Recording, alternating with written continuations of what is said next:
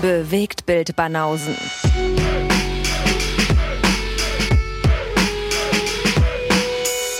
Filme, Kino und Serien, bis ihr kotzt. Guten Tag. Guten Tag. Wie geht's Ihnen? Mir geht's wunderbar. Mir auch, danke der Nachfrage. Das wäre jetzt als nächstes gekommen. Deswegen habe ich schon mal, äh, das habe ich schon vorausgesehen. Habe schon mal die Antwort gebracht. ich merk's. Mache ich jetzt immer. Jede Frage, die du fast gestellt hättest, kriegst du schon vorher die Antwort. Mhm. Naja, gut. Also, Rot. Rot. War falsch? ja, genau. Okay, schade. War 50-50. Also ich glaube, wir ergänzen uns ganz gut. Und es klappt ja auch meistens einigermaßen mit dem Redefluss und so. Aber, Aber- manchmal, Soweit sind wir noch nicht, oder? manchmal brauchen wir einen Mediator. Ach, du glaubst, der ist heute am Start. Der ist heute da. Eine Oh. sehr freundliche Person muss zwischen uns äh, meditieren. Meditieren. Können wir ihn gleich mal fragen, ob er gerne meditiert. Ja. Ja, wir begrüßen Dietz von Ja hier Filme. Yay! Hallöchen mal wieder. Go Deeds, go Deeds. Yay. Ja, cool, dass du wieder hier Yay. bist. Der dritte Ja, Bunde. ich freue mich auch. Der dritte im Bunde. Und du wirst ja immer mit Superlativen von Guess angekündigt, ne? Das stimmt, also, ja. Du bist der sympathischste, der netteste. Das ist mein Lieblingsjahr Ja. hier, Boy. Ach ja? Ja. Dietz ist immer gut gelaunt, ja. Immer für einen schlechten Scherz zu haben. Schlechtes Wortspiel. da bin ich natürlich auch ein Freund von. Und ist mir auch Ja. sehr sympathisch, was die Filmauswahl immer angeht. Also, ah, ah, Guck das mal. freut mich. obwohl er Und da ich ja, bin nicht ganz so hart am Rumhaten wie Hoffi. Das stimmt, du bist nicht so am Rumhaten, ja. Du, äh, Ja, liegt es denn daran, dass du gerne meditierst? Äh, nein. Okay. So viel dazu. hätte ich, Also, jetzt, nein. hätte ich jetzt bei dir, wäre ich mir nicht sicher, ehrlich gesagt. Also, hätte ich nicht meine Hand für ins Feuer gelegt, weil du ziehst ja auch mal mit so, einem- mit so einem Kombi irgendwie die Berge für 90 Tage und so. Und insofern hätte jetzt auch Ja. gepasst, dass du vielleicht meditierst. Nee, das, das reicht an Seelenfrieden, wenn ich einfach ganz weit weg von irgendwelchen Leuten Von bin. Dann muss ich mich da, ja, dann muss ich da nicht mich irgendwie noch hinsetzen und mir, äh, weiß ich nicht, eine halbe Stunde über meinen Daseinszustand bewusst werden. Also, Du ruhst auch so Nee. schon in dich. In dir. ja, ja. Bestimmt irgendwie. So lustig, Ich meditiere Leute. hier beim Filme gucken. ja, das kann ja auch was Meditatives haben, finde ich Ja, voll. genau. voll. Aber ich finde es immer wieder lustig, was Leute mit Meditation so in Verbindung bringen. Und was meinst du jetzt? Meinst du mich wieder? Ja, du sowieso, Alter. Also für dich ist so, Scheiß Also- Hippies. ey, Spiritualität ist in deinem Leben, glaube ich, nicht ganz weit oben auf der Agenda. Äh, Die gibst du im Spirituosenladen, da brauche ich nicht da. Da muss ich da nicht noch Oh. irgendwie da was reinmachen. ähm, nee, ich bin nicht so, ich finde das immer, ich weiß nicht, ich bin nicht der Typ so für Yoga oder Meditieren ist, keine Ahnung, finde ich, finde ich langweilig. Hm. Sagt er, ohne es jemals ausprobiert zu haben. Doch, habe ich schon. Du hast sowohl Yoga als auch Meditieren schon ausprobiert. Ja, ich habe mal auf einen Bus gewartet und dann dachte ich, okay, ich probiere mir auch dieses Meditieren. nee, klappt nicht. Nach fünf Minuten habe ich dann wieder was gelesen. Ja, war gerade so ein bisschen Bushaltestellen-Yoga, äh, ganz normal. Kann man schon mal etablieren, oder? Ja, Ja, du. finde ich auch eigentlich. Also in Berlin wahrscheinlich gar nicht so unüblich. ich ich wollte es gerade sagen, ey, also ich könnte mir beinahe vorstellen, du findest irgendwo eine Gruppe von Leuten, die wirklich halt an Bushaltestellen Yoga machen. Auf jeden. Wahrscheinlich. Wollte Klar. gerade sagen, die Obdachlosen, die an der Bushaltestelle sitzen und dann einpennen, das zählt wahrscheinlich nicht als Meditation, oder? Also das lassen Je nachdem, in was für einer Pose die da teilweise so verharren, ist es vielleicht auch schon fast Yoga. Die Pose ist wichtig, okay. Gut zu wissen, ne? Ja klar, wenn du so völlig verdreht einschläfst. Ja, stimmt Ja. schon, ja. Ja, Wird der, hilfreich. Der äh, Energiefluss ja auch beurt, äh, beeinflusst. Und dann ist alles äh, besser vielleicht danach, wenn du wieder aufwachst. Einfach nüchtern. Ja, guter Plan. Nach fünf Und- Minuten. Aber Lee, du hast schon Yoga und Meditation, hast schon praktizierst beides, oder? Nicht an Bushaltestellen. Nee, nicht am Bushaltestellen, aber generell äh, Ja, ja, hast du klar. mehr Erfahrung als ich. Was ist denn mit ähm, Feng Shui? Hat man so gar nichts damit zu tun. Doch. Das sind so Sachen, die halt dich in physischer Form ja quasi dann äh, beruhigen oder ruhiger schlafen lassen. Feng Shui gehört ja auch dazu. Ist das nicht so?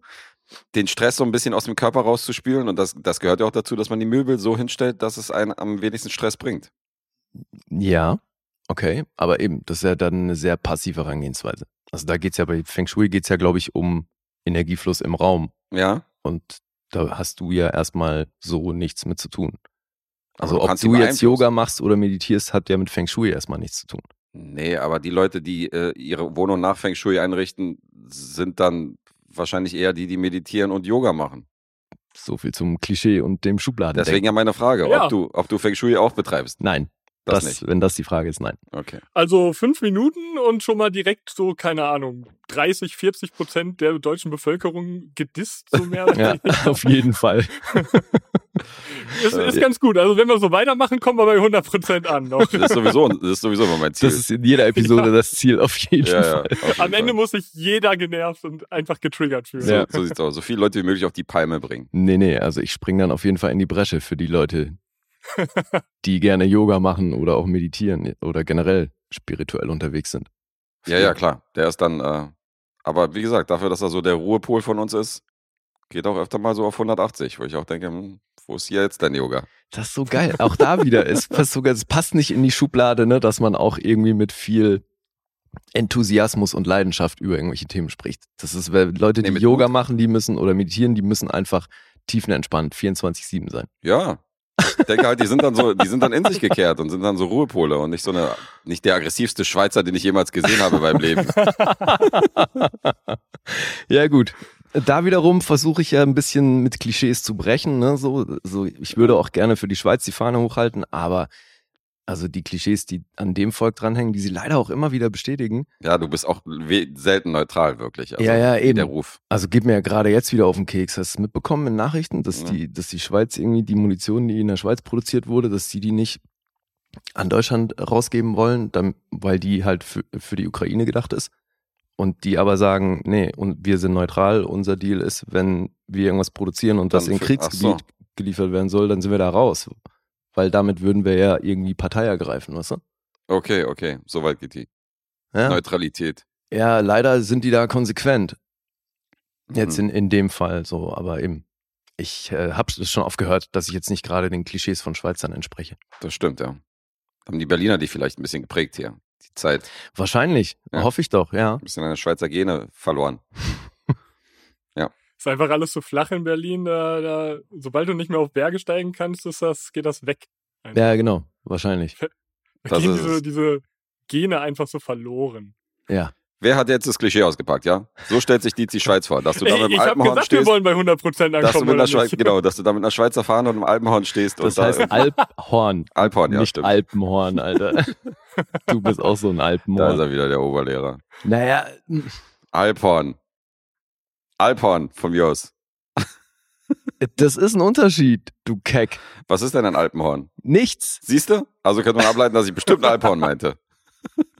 Wenn das auch was bedeuten würde, dann, Ja, gut, könnte man dann, nicht wenn du halt das lieber gerne weiter falsch sagen möchtest, dann mach das. Alter. Nein, nein, es ist okay. Es ist, okay. Sei dir freigestellt. es ist in Ordnung. Mhm. Lee ist eher der Typ, der sagt, so, du hast da was zwischen den Zähnen, als der, der dezent sagt, oh nee, ich verschweig das mal höflich. Ja, siehst du, also gerade als guter Freund ist das doch der richtige Move, Alter. Ja, das stimmt. Aber trotzdem ist ein Lehrer an dir verloren gegangen, definitiv. Du willst schon alles mal richtig machen. Und ein Mensch muss nicht immer alles richtig machen. ein Mensch darf ey, auch mal also Fehler machen. Mir gehen Leute viel zu schnell auf den Sack. Ich wäre als Lehrer so hart aufgeschmissen, Alter. Aber Kinder sind doch so geduldig. Mhm. Gerade die gehen einem schnell auf den Ja, Sack, eben, meistens. ey, Alter. Boah. Nee. Ja, eben. Also ich meine, ich habe ja auch Zivildienst in einem in so einem Kinderhort gemacht für schwer Erziehbare. Mhm. Das war auf jeden Fall auch eine harte Probe. Weil die spucken dich halt an und so. Oh, okay, so gleich. ja, ja. Ja. Jetzt weißt du, was passieren würde, wenn wir einen Live-Podcast machen würden. du meinst, dann würde hier angespuckt, ja? Ich glaube, wir würden angespuckt werden vom Publikum. Ah, okay. Kann ich mir schon vorstellen. So Bloodhound-Gang, aber nur umgekehrt. Das Publikum Super. ist quasi die Bloodhound-Gang. Ach so. Mhm. So würde es dann aussehen. Ja, zurück. Äh, wen haben wir noch nicht beleidigt? Müssen wir noch irgendjemand beleidigen? Oh, Kommt bestimmt Liste noch im noch Laufe der lang, Episode, aber- befürchte ich. Ich weiß, wen wir beleidigen können, weil die hören uns nicht zu. Ich bin mal unsere Statistiken durchgegangen, von wo hier unsere ganzen Hörer kommen und so und äh, wie die Zahlen in den einzelnen Ländern sind. Und ich meine, wir haben ja auch wirklich viele Hörer in der Schweiz und in Österreich und so, was wir gerade erwähnt haben. Mhm. Aber wir haben komischerweise so gut wie gar keinen Hörer aus Bayern.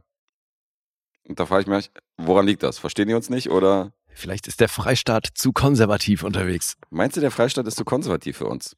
Ja. Hm, Oder vielleicht müssen wir halt mal einfach über Dahorm ist Dahorm oder sowas sprechen. Daheim ist daheim. Was ist das denn? Das ist doch so eine bayerische Sendung. Oder diese komische, äh, hier, äh, Königsberger Klopse-Reihe, wo es schon Ach so. 14 Teile gibt. ah, Oder wie die heißen. Ja. Le Königsberger glaubst du natürlich nicht. Du weißt schon, was ich meine. Semmelknödel, äh, Ja, ja, Krimi. Genau, die Ja, Nummer. Ja. Ja, ja, ja. Ich war ja, in, äh, als ich pokern war in Tschechien, laufe ich so über den Parkplatz, komme da gerade raus, will zum Hotel fahren und über den Parkplatz laufen so drei Typen und ich denke so, die reden Schwedisch. Ich so, okay, Schweden irgendwie. Und dann, und dann denke ich so, warte mal, da war noch ein deutsches Wort dazwischen. Dann check ich so, das sind Bayern, Alter, die reden Bayerisch. Ey, das, das ist echt, das ist so krass, Alter, dass du mit deiner Herkunft und dafür, dass du in der. Metropole lebst, bist du halt so krass Provinziell. ignorant und provinziell. Ja, Mann. Das ist echt so geil. Alles außerhalb Berlins ist einfach eh mal Ausland, ne? So, und dann Ja. sprechen die einen anderen deutschen Dialekt und für den Herrn ist es einfach vier Länder weiter, Alter. Ja, ja. Oh mein Skandinavier einfach. Gott. Wie Ja, deswegen witzig. kein Wunder, dass uns die Bayern nicht hören, wenn ich, wenn ich sowas hier ablasse. Hm. Alles, was nicht Hochdeutsch oder hier noch so ein bisschen Berliner Dialekt ist, direkt versteht Guess nicht. Ja. Nee, nee. Ja, der eine Schweizerdeutsch versteht er ja auch nicht. Überhaupt nicht. Äh, ja, okay, kann ich aber verstehen. Schweizerdeutsch ist auch wirklich nicht einfach.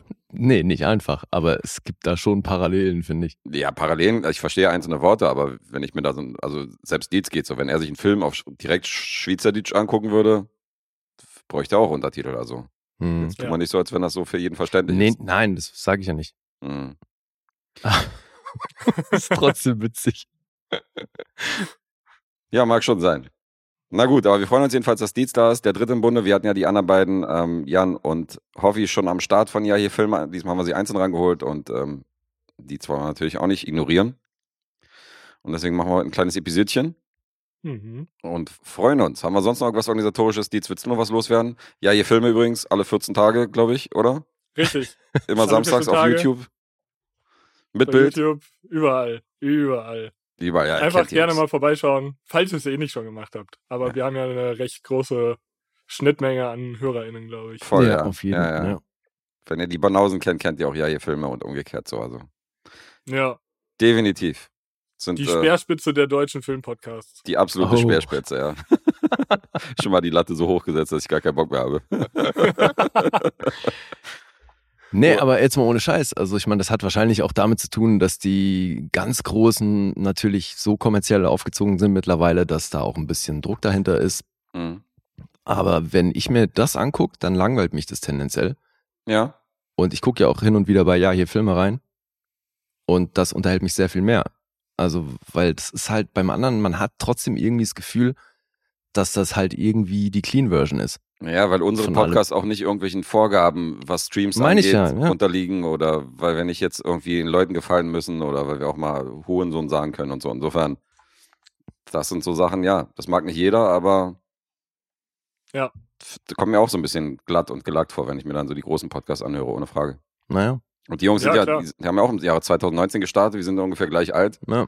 und waren ja mitunter auch die, äh, die wir gar nicht kannten, mit denen wir zum ersten Mal so ein bisschen was gemacht haben. Insofern ist das eine langjährige Freundschaft hier. Das stimmt. Das Ja. stimmt. Ja, finde ich auch sehr cool, dass sich das so gegenseitig bedient. Finde ich auch. Ja, freut voll. uns immer, wenn wir da was Ihr zusammen seid machen. bisher auch die einzigen, die bei uns zu Gast waren.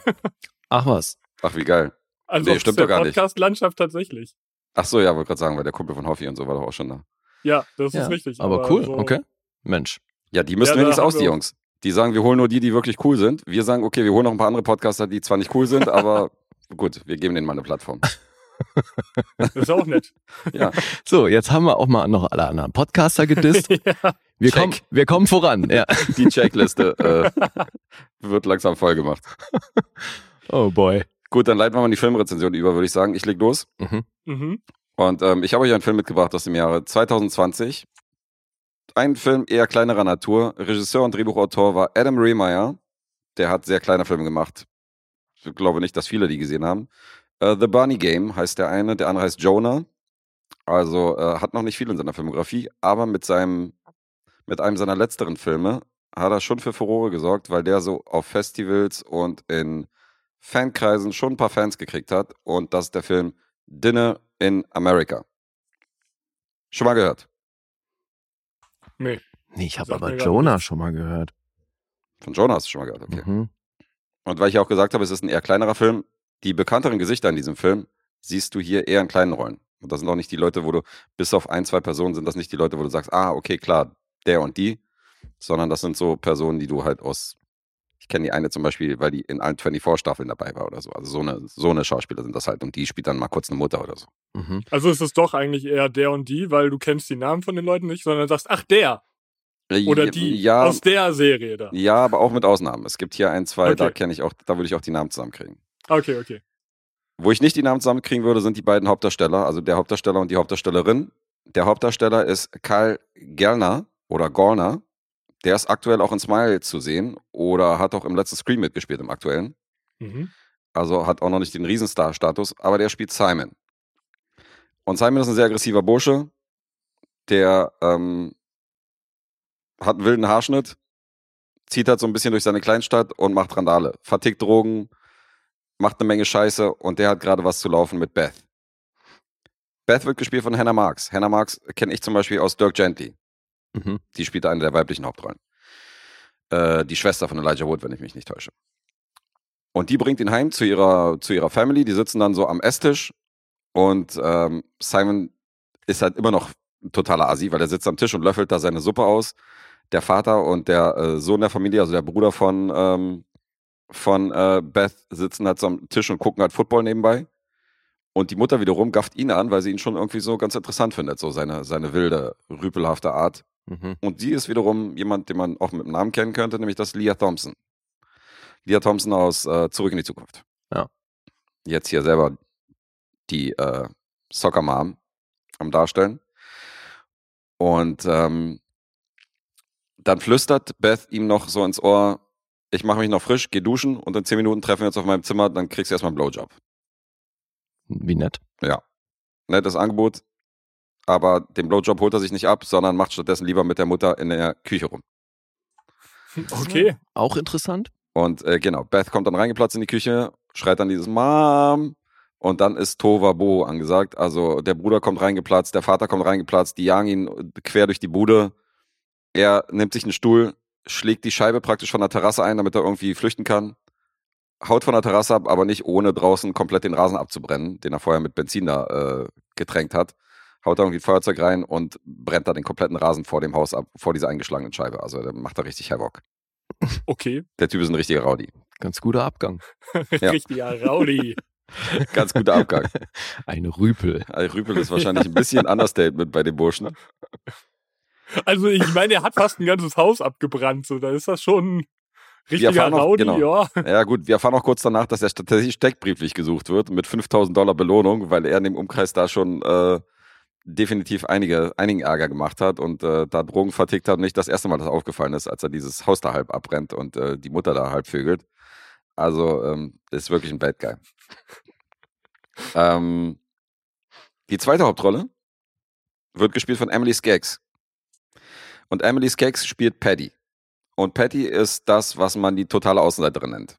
Ist so ein bisschen, mm, ein bisschen übergewichtig, aber auch nicht allzu sehr. Sieht so ein bisschen, also, äh, sie, sie, sie sieht halt ein bisschen autistisch aus. Und die wird doch von allen. ja, ich weiß, man sieht nicht autistisch aus, das ist mir schon klar. Aber ich weiß nicht, wie ich sie beschreiben soll. Sie wirkt halt, die wird halt von allen Es ist verarscht gar nicht Retard. aufgefallen, dass du das nicht weißt. Hast du super kaschiert. Aber ich habe es zumindest wieder aufgeklärt, oder? Naja, also einigen wir uns wieder mal auf mehrgewichtig. Einigen wir uns auf mehrgewichtig. Und die wird von allen auch als Retard bezeichnet, weil die ist, die sagt nie was und so weiter, sitzt dann im Bus irgendwie total unscheinbar, hat halt komische Klamotten an und wird halt auch so von den, von den Cheerleadern und so, von ihren Cheerleaderinnen von ihrer Schule wird sie natürlich auch komplett verarscht. Die arbeitet in einer, Aus in einer Zoohandlung, ist auch total schüchtern, unscheinbar, sitzt halt immer hinter dieser Zoohandlung, ist allerdings privat ein Riesenfan von John Q. Und John Q ist ein mit einer Skimaske maskierter Sänger der Punkband Psyops. Und sie schickt ihm auch schon seit Jahren Polaroids, indem sie sich die Hand in ihre Hose steckt und beim Masturbieren halt Polaroids fotografiert. Und in Kombination mit Liebesbriefen schickt sie ihm das schon seit Jahren, äh, weil sie ist ein Riesenfan von ihm. Mhm. Also sie ist so ein Punkmädchen, auch wenn man ihr das nicht ansieht auf den ersten Blick. Und als jetzt zurück zu Simon, als der wieder Drogen verkauft und ähm, in Schlägereien verwickelt ist, ähm, rettet sie ihm tatsächlich vor der Polizei, weil die ihn gerade jagen und weil die gerade so ein bisschen, ähm, weil er da durch die Seitenstraßen läuft und sie sitzt gerade wieder vor dieser Zoohandlung und ähm, schickt die Polizisten dann in die andere Richtung, obwohl sie sieht, dass der Typ gerade oben auf dem Balkon sitzt oder sich da versteckt irgendwie auf so einer Treppe. Und er rettet sie dadurch und dann lädt er sich selbst so ein bisschen zu sie, äh, zu, in ihr Haus ein. So wie Simon das immer gerne macht und sagt so, ja, gut, wollen wir zu dir gehen? Und sie sagt, ja, okay, weil sie sagt doch zu einem Ja, weil sie, weil sie, wie gesagt, sie ist so ein bisschen einfaches Mädchen. Du weißt nicht so richtig, wie sie tickt am Anfang. Und dann entsteht da, ich will gar nicht so viel verraten, aber dann entsteht so eine Freundschaft zwischen den beiden. Oder beziehungsweise die finden sich dann schon ganz interessant im Laufe des Films, obwohl die komplette Gegensätze sind. So dieser laute, aggressive Punk und, ähm, und dieses unscheinbare Außenseitermädchen. Ja, aber sie scheint ja im Herzen auch irgendwie ein Punk zu sein. Im Herzen scheint sie natürlich auch ein Punk zu sein, ja. Richtig. Hm. Und das ist halt so diese, diese Punk-Rock-Story aus zwei komplett unterschiedlichen äh, Charakteren, die hier reingeschmissen worden sind. Und ähm, das ist herrlich. Also es, die spielt auch oft mit Klischees, mit Sachen, mit denen du rechnest, die dann aber anders aufgelöst werden. Also du hast natürlich so eine zwei Boys in so einem Tracksuit, Mhm. so eine, so eine Sportgeeks, die halt so im Bus natürlich auch immer ähm, Patty verarschen und über sie herziehen und, und dann so, weißt du, die Zunge rausstrecken und sagen so, ja, willst du nicht mal mit uns vögeln und so. Und ähm, später im Bus ist halt, ähm, ist halt Simon dabei. Okay. Und er versteckt sich aber, weil draußen ein Polizeiwagen ist. Und er versteckt sich, geht dann runter im Bus und deswegen sehen die beiden Jocks, die gerade einsteigen, nicht, dass da noch ein Punk irgendwie sitzt und machen natürlich wieder, äh, wieder Patty an Mhm. und pöbeln die so an. Und dann steht er so auf und sagt, da könnt ihr beide mal die Fresse halten und so. Und wenn ihr die noch einmal anlabert, dann gibt's richtig Stress. Mhm. Und die beiden geben, geben Simon Parodie und sagen so, was willst du denn überhaupt so? Ja. Und dann drückt er halt so diese Bremse, diese Notbremse vom Bus und dann steigen die halt aus. Und der Typ ist halt, also Simon ist halt überaggressiv. Der hat halt wirklich, der macht jeden an, pöbelt jeden an, schreit jeden an und es beschimpft jeden. Und dann steigen die raus und er kriegt halt übelst auf die Fresse von den beiden. Mhm. Also ist nicht so, dass er sich recht so, weißt du, dass er so reinspringt als Ritter. So, er wird halt von denen zusammengeschlagen. So, er liegt halt am Boden, ist komplett zusammengetreten. Was schon mal so ein bisschen diese Klischees widerspricht, so dass er jetzt zwar so beschützend sich vor sie stellt, Mhm. aber nicht, dass es irgendwie wirkt. Und der Typ sagt dann so, ja, ich hoffe, er fickt besser, als er schlägt, weil ein Freund kann nicht kämpfen, sagen die dann zu ihr, weißt du, und hauen den ab. Diese Lappen. Und ähm, das ist so eine der Szenen, die schon sehr, sehr witzig sind in diesem Film. Und ich finde ihn wirklich sehr, sehr gut. Also es ist wirklich ein äh, absolut sehenswerter Film und ist von mir eine Riesenempfehlung. Der hat auch so in Leuten, äh, von Leuten, die den gesehen haben, die mögen den alle sehr. Also ich kenne hier keine Ausnahme, die den irgendwie, die den irgendwie nicht mögen. Und wenn es so Feinde gibt von Coming-of-Age-Filmen oder von äh, Love Stories per se oder so Rom-Coms, Kenne ich niemanden. Wer ist denn sowas? ja, wer macht denn sowas? Den würde ich Dinner in Amer America wählen, weil das ist auf jeden Fall, das ist so die Punkrock-Variante dieser, dieser Genres und ähm, die sollten hier definitiv reinschauen. Der ist schön rotzig Mhm. und äh, macht Spaß. Ist ein guter Film. Übrigens wäre der Film nicht entstanden, wenn es Ben Stiller nicht gegeben hätte, weil der hat hier den äh, Hauptteil des Films produziert und hat hier das meiste Geld, ähm, das meiste Budget des Films gestemmt. Also Dinner in America ist tatsächlich auf Ben Stillers Mist gewachsen. Okay. Auch ganz interessant. Mhm. Äh, absolute Empfehlung. Und die Zahlen spiegeln hier äh, auch diese Empfehlung wieder, wenn ich das, wenn ich mal so überleiten darf, weil viel mehr habe ich hier nicht an Fun Facts oder irgendwas. Also ist ein geiles Ding. Kleiner Film, aber sehr zu empfehlen. Geht 106 Minuten, ist aus dem Jahr 2020 und ist definitiv kurzweilig und macht Bock. Klingt gut. Von mir kriegt er den Stempel. Empfehlenswert. Ja, geil. IMDb ist bei einer 7,3. Äh, Dinner in America hat einen Metascore von 80. Rotten Tomatoes 7,9. Entspricht einer 91% Empfehlung. Mhm. Krass. Also schon ordentlich. 4,1 von 5 gibt's vom Publikum. Und auch Letterboxd hier mit einer 3,7 nicht so schlecht dabei. Mhm. Klingt alles sehr gut. Jetzt müsst ihr raten, Dietz ist schon mal im Lostopf gekommen dieses Jahr. Wird er noch einen, wird er noch einen zweiten Los kriegen? Wird er noch ein zweites Los kriegen? Das werden wir jetzt erfahren in dieser Episode. Hm. Aber jetzt ihr. Mhm. Dietz fängt an. Puh, ja, also ich sag mal, so du bist ja jetzt doch schon recht am Loben gewesen. Dementsprechend bin ich auf jeden Fall im, Recht im am oberen- Loben. Das ist aber ein Understatement schon fast. Ein bisschen sehr am Loben gewesen, das stimmt schon. Da bin ich halt auf jeden Fall schon so im oberen Bereich und ich schwanke so ein bisschen. Ah, aber ich sag mal. Der ist geil, ja? Also der ist wirklich geil. Nicht jetzt Ja. dieses Recht am komm, Loben. okay. Ich, ich gehe mal mit der, ja komm, ich gehe mal mit der neuen. okay. Mhm. Ja, Ich habe auch zwischen 8,5 und 9 geschwankt. Ja, ich auch. Und jetzt mit dem, der ist geil. Also wenn er jetzt bei 8,5 ist, Guess, ne, dann Gibt Stress, oder? direkt Dann eine, gibt's Stress. Da ja. holst du Hoffi, dann oder? Stress. Weil dann hast du dich durch dein, der ist geil, ne, der ist geil. Hast du dann äh, uns, Ja, Da holst du, holst du Hoffi, wenn es hier, wenn's hier Stress gibt. ja, aber hat er recht, der dies, und deswegen, ich bin da ganz solidarisch und sage jetzt auch neun. Ja, habt ihr recht natürlich. Das ist eine 9. Insofern bin ich froh, dass ich keinen Stress kriege, Hast aber, ja Glück gehabt. du. aber auch traurig, dass ihr natürlich trefft. Beides. ja, geil, Alter. Neun Punkte. Ja, super Film, Dinner in America kann. Das ist echt. Äh, du schließt die beiden richtig ins Herz, obwohl das halt so absolut Anti-Helden sind in diesem Film. Das ist so eine Außenseiter-Love-Story, Mhm. beziehungsweise Freundschaft. Und ähm, ich habe ja den einen oder anderen Twist nicht verraten, aber es ist, äh, ist echt ein geiles Ding. Na, guck mal, Ben Stiller produziert Highlights. Ja. Ne- Neulich The Package und jetzt das. Ach stimmt, The Package war ja auch von ihm produziert. Ja, der macht ja eine Menge, aber das finde ich Ja. cool. Aber auf jeden Fall, ja, äh, keine Blockbuster, sondern er sucht sich schon so die, sucht sich schon so kleine Filme aus. Das ist schon ganz sympathisch. Ja, aber dann hat er ja auch diese Apple TV Plus Serie produziert, die ich so krass fand. Das war die, äh, Mit Adam Scott, ja, ja, genau, Severance war. Severance. Mhm, ja, genau, Ja. stimmt, die ist auch von Ben Stiller. Das ist ja schon eher im großen Stil, aber halt auch irgendwie super anders. Ja, aber er ist jetzt nicht so ein Brad Pitt, der jetzt so weiß produziert oder so, Ja, weißt ja, du, wo du klar. jetzt so einen Star-Auflauf hast. 12 und Years so. a Slave, Gen sowas. ja. Genau, wo du jetzt irgendwie, keine Ahnung, so 100 Millionen Budget, so. Ja. Also da ist er nicht. Das finde ich schon ganz cool. Ja, sowas wie Tropic Thunder dann eher, ne? Ja, sowas, na gut, das passt schon wieder an seine Baustelle.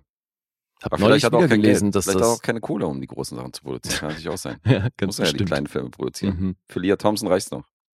Aber ich habe ja neulich gelesen, dass äh, das Les Grossman Biopic oder Spin-off, Biopic ist wahrscheinlich übertrieben, Ist noch in the making oder aber was? das ist immer noch nicht tot, ja. Ach, wie geil. Ja, gut. Da Ich Tom Cruise sich so ja 50 feiern. Jahre hält, weißt du, so Ja, von, von der Optik, kann man den ja auch 20 Jahre später noch besitzen. Gut, bei der Maske ist wahrscheinlich eh nicht so wild, wie, Nee. wie er altert, aber Ja, stimmt. ich würde so feiern, wenn das noch kommt. Ey. Das wäre witzig. Ja, gut. Jetzt zu Dietz und sein Projekt. Ähm, ja, Keine Themen Ich- vorgegeben, ja? Kannst machen, was du willst. Kannst bringen, was du willst. Hier wirst du in kein Korsett gesteckt. endlich mal, endlich mal Freiheit. Ich finde tatsächlich Freiheit gar nicht so einfach in den meisten Fällen, weil du dann ja äh, so eine große Auswahl hast, abgesehen von eurer ellen, ellen, ellen langen Liste an Filmen, die ihr schon besprochen habt. Äh, also, ich habe mir aber ein, also ich habe einen Film, der äh, zwei Sachen mit sich bringt. Und zwar, zu einem wird es sehr wahrscheinlich für euch beiden recht schwer machen, eine Wertung zu äh, finden. Oha. Ähm, da es sich um einen Anthologiefilm handelt. Und zum anderen ist es für mich äh, ein Film, der mich einen Schritt näher an die Vollendigung von fi- äh, einer Featurefilm-Regiewerk eines Regisseurs bringt, und zwar von Bong Joon-ho. Hm. Ich habe mir Tokyo angeguckt. Mhm. Ähm, und das ist ein Film von 2008 und wie ich gerade schon sagte, das ist ein Anthologiefilm. Also das sind drei Kurzfilme quasi zusammen in einem großen und zwar, wie ich schon sagte, Bong Joon-ho. Ähm, kennen wir durch, ja, Parasite jetzt sind aktuell natürlich äh, sehr, sehr groß geworden. Äh, dann haben wir noch mit dabei Leo Carax, der hat sowas wie Holy Motors und jetzt Annette gemacht. Mhm. Ähm, und ähm, der letzte im, in der Trilogie, der letzte im Bunde, ist äh, Michel Gondry. Der Oh, hat. Äh, Vergiss man nicht zum Beispiel ja gemacht Mhm. als So Regisseur nach dem Drehbuch von Kaufmann. Interessantes Triple. Ist ein interessantes Triple, auf Ja. jeden Fall.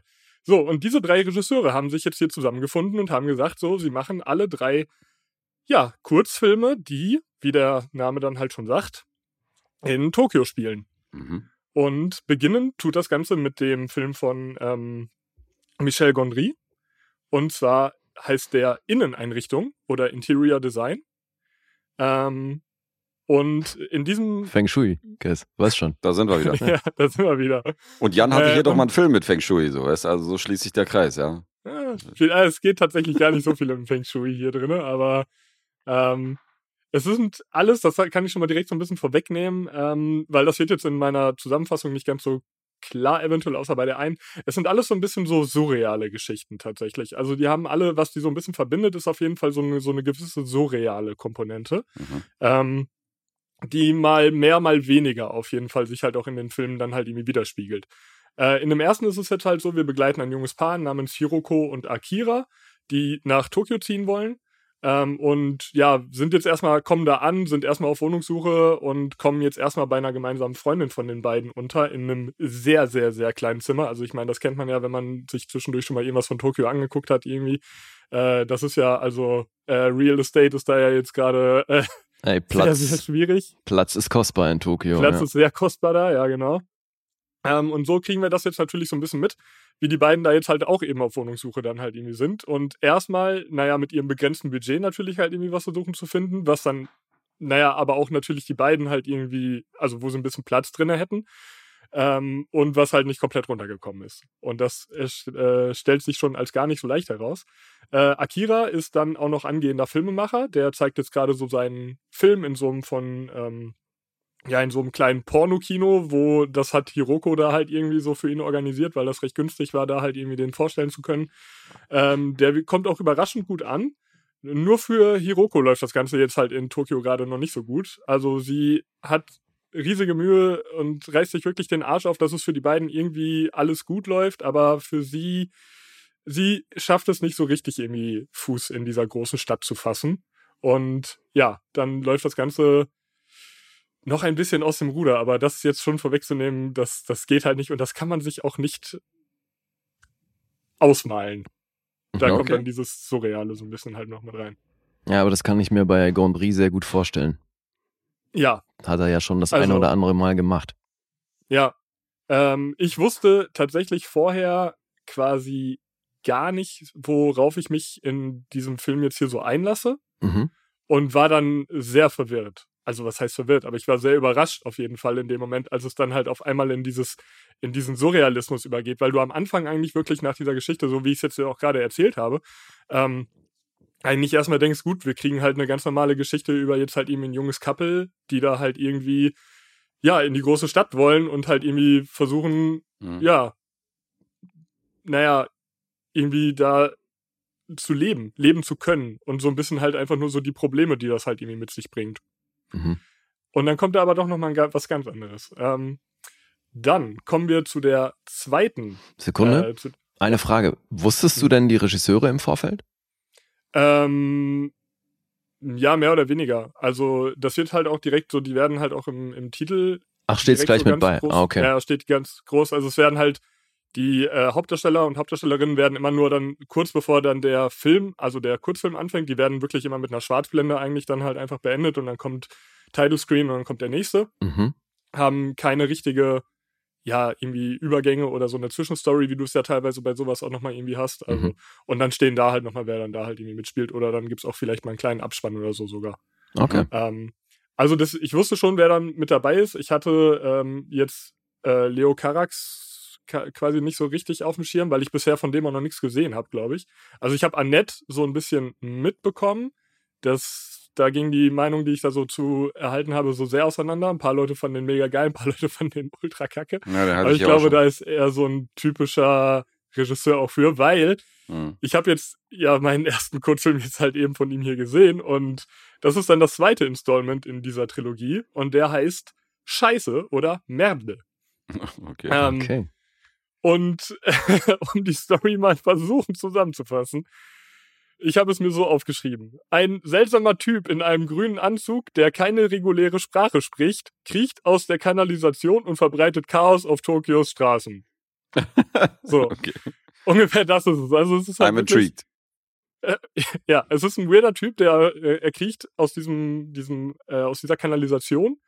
Ähm, Im Hintergrund läuft dann tatsächlich auch so ein bisschen äh, so das Theme von, von Godzilla.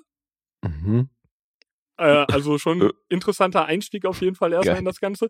Und dann läuft er da halt einfach die Straße runter, pöbelt Leute an, schubst die irgendwie um, klaut denen Dinge und sowas. Und ja, bevor dann halt irgendwie irgendjemand einschreiten kann, ist er dann auch schon wieder in, in der Kanalisation verschwunden quasi. Und dann kommt so ein bisschen, ja, Nachrichten und sowas, die dann halt sagen, ah, hier der grüne Typ, äh, das grüne Phantom oder sowas nennen sie ihn da, glaube ich, erstmal irgendwie, äh, terrorisiert hier die Straßen, keiner weiß, wer das ist und der ist halt irgendwie wieder verschwunden. Ähm, Ja, schon, und dann- Schon, und schon wieder denke ich an ein anderes Mitglied von Ja hier Filme. Warum auch immer. Läuft durch die Straßen, pöbelt Leute an, verschwindet wieder in der Kanalisation. wer könnte das wohl sein? Und Ähm. immer begleitet von einer Melodie. ja, Dun, dun, dun, dun. Genau. Ähm, Ja, kurz danach kommt es dann auf jeden Fall in dem Film aber noch zu einem weitaus schlimmeren Vorfall mit ihm zusammen. Und äh, danach wird er von der Polizei gesucht und sogar in dem Untergrund dann auch gefunden. Ähm, und soll jetzt zum Tode verurteilt werden. Und ja, um jetzt irgendwie, weil, wie ich schon sagte, dieser Typ spricht halt keine richtige Sprache und um jetzt irgendwie das Motiv von ihm zu erfahren, Mhm. wird jetzt ein französischer Anwalt einberufen, der einer von drei Menschen auf der Welt ist, die ebenfalls diese Sprache sprechen und halt irgendwie mit ihm kommunizieren kann. Wie geil. Okay. Ich Es bin ist- intrigued. Tatsächlich. Ja, ich, ich war während des Guckens bei dem Film, muss ich ganz ehrlich sagen, mir nicht sicher, was ich gerade überhaupt gucke Mhm. und was das alles gerade halt irgendwie ist. Ähm, da gehe ich gleich aber noch so ein bisschen mehr drauf ein. Ähm, noch einmal dann die letzte Zusammenfassung für den letzten Film und das ist dann äh, Tokyo bebt oder Shaking Tokyo eben von Bong Joon-ho. Ähm, und hier begleiten wir einen sogenannten Hikimo äh, Hikikomori. Das ist ein Mensch, der äh, ja sich, also das gibt, ist in Japan tatsächlich so verbreitet anscheinend, dass es einen eigenen Begriff dafür gibt. Äh, das sind Menschen, die sich komplett aus aller sozialen, aus ihrem sozialen Umfeld zurückziehen und nur in ihrer Wohnung leben. Ähm, Schon wieder hoffe ich fast nicht. Der ist in jedem Kapitel, sehe ich den, Alter. ähm, ja, und der äh, Mann, den wir hier begleiten, erzählt uns dann halt so ein bisschen in so einem Voice-Over, dass er jetzt schon seit zehn Jahren in seiner Wohnung ist und er hasst die Welt da draußen halt irgendwie, er ist nicht gerne unter Menschen und er ist halt ganz zufrieden eigentlich in seiner Wohnung, weil er kann eigentlich alles, was er braucht, übers Telefon zum Beispiel bestellen. Ne? Also es wird dann halt einfach geliefert. Er hat dann auch wirklich, sein ganzes Haus ist voll mit Klopapierrollen und leeren Pizzakartons, aber jetzt nicht so Messi-mäßig, wie man jetzt erstmal denkt, sondern alles fein, säuberlich geordnet und gestapelt. Ähm, so dass man da halt schon irgendwie so ein Wohlfühlatmosphäre, sag ich jetzt mal fast irgendwie hätte.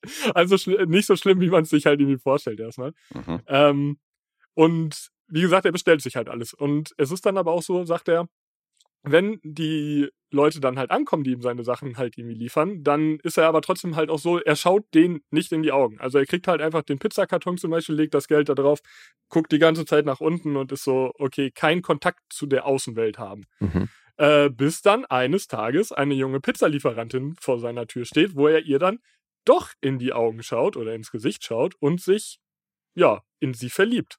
Dann wird Tokio allerdings von einem Erdbeben erschüttert, woraufhin sie dann anscheinend auch ihren Job irgendwie aufgibt und auch beschließt, zu Hause zu bleiben. Was ihn dazu führt, dass er sie ja jetzt nicht mehr wieder sieht, indem er sich was liefern lässt, was ihn dazu führt, sich vielleicht doch mal aus seiner gewohnten Umgebung herauszubewegen. Mhm. Mhm. Drei Geschichten, die unterschiedlicher nicht sein könnten, auf jeden Fall. Ähm, wie gesagt, das Einzige, was die so ein bisschen verknüpft, ist halt eben Tokio und diese gewisse surreale Komponente.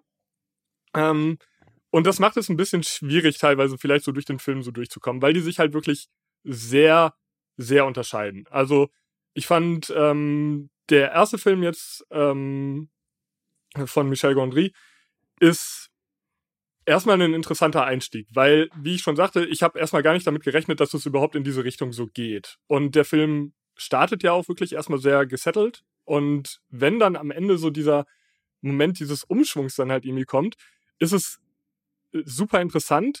Ähm, ich war auch von der ganzen, also wohin das halt so geht, war ich sehr angetan einfach irgendwie. Es ist sehr surreal wieder halt einfach gestaltet. Man hat sich auf jeden Fall, man fühlt sich auf jeden Fall auch so ein bisschen an Kaufman und sowas dann halt irgendwie erinnert schon fast wieder. Mhm.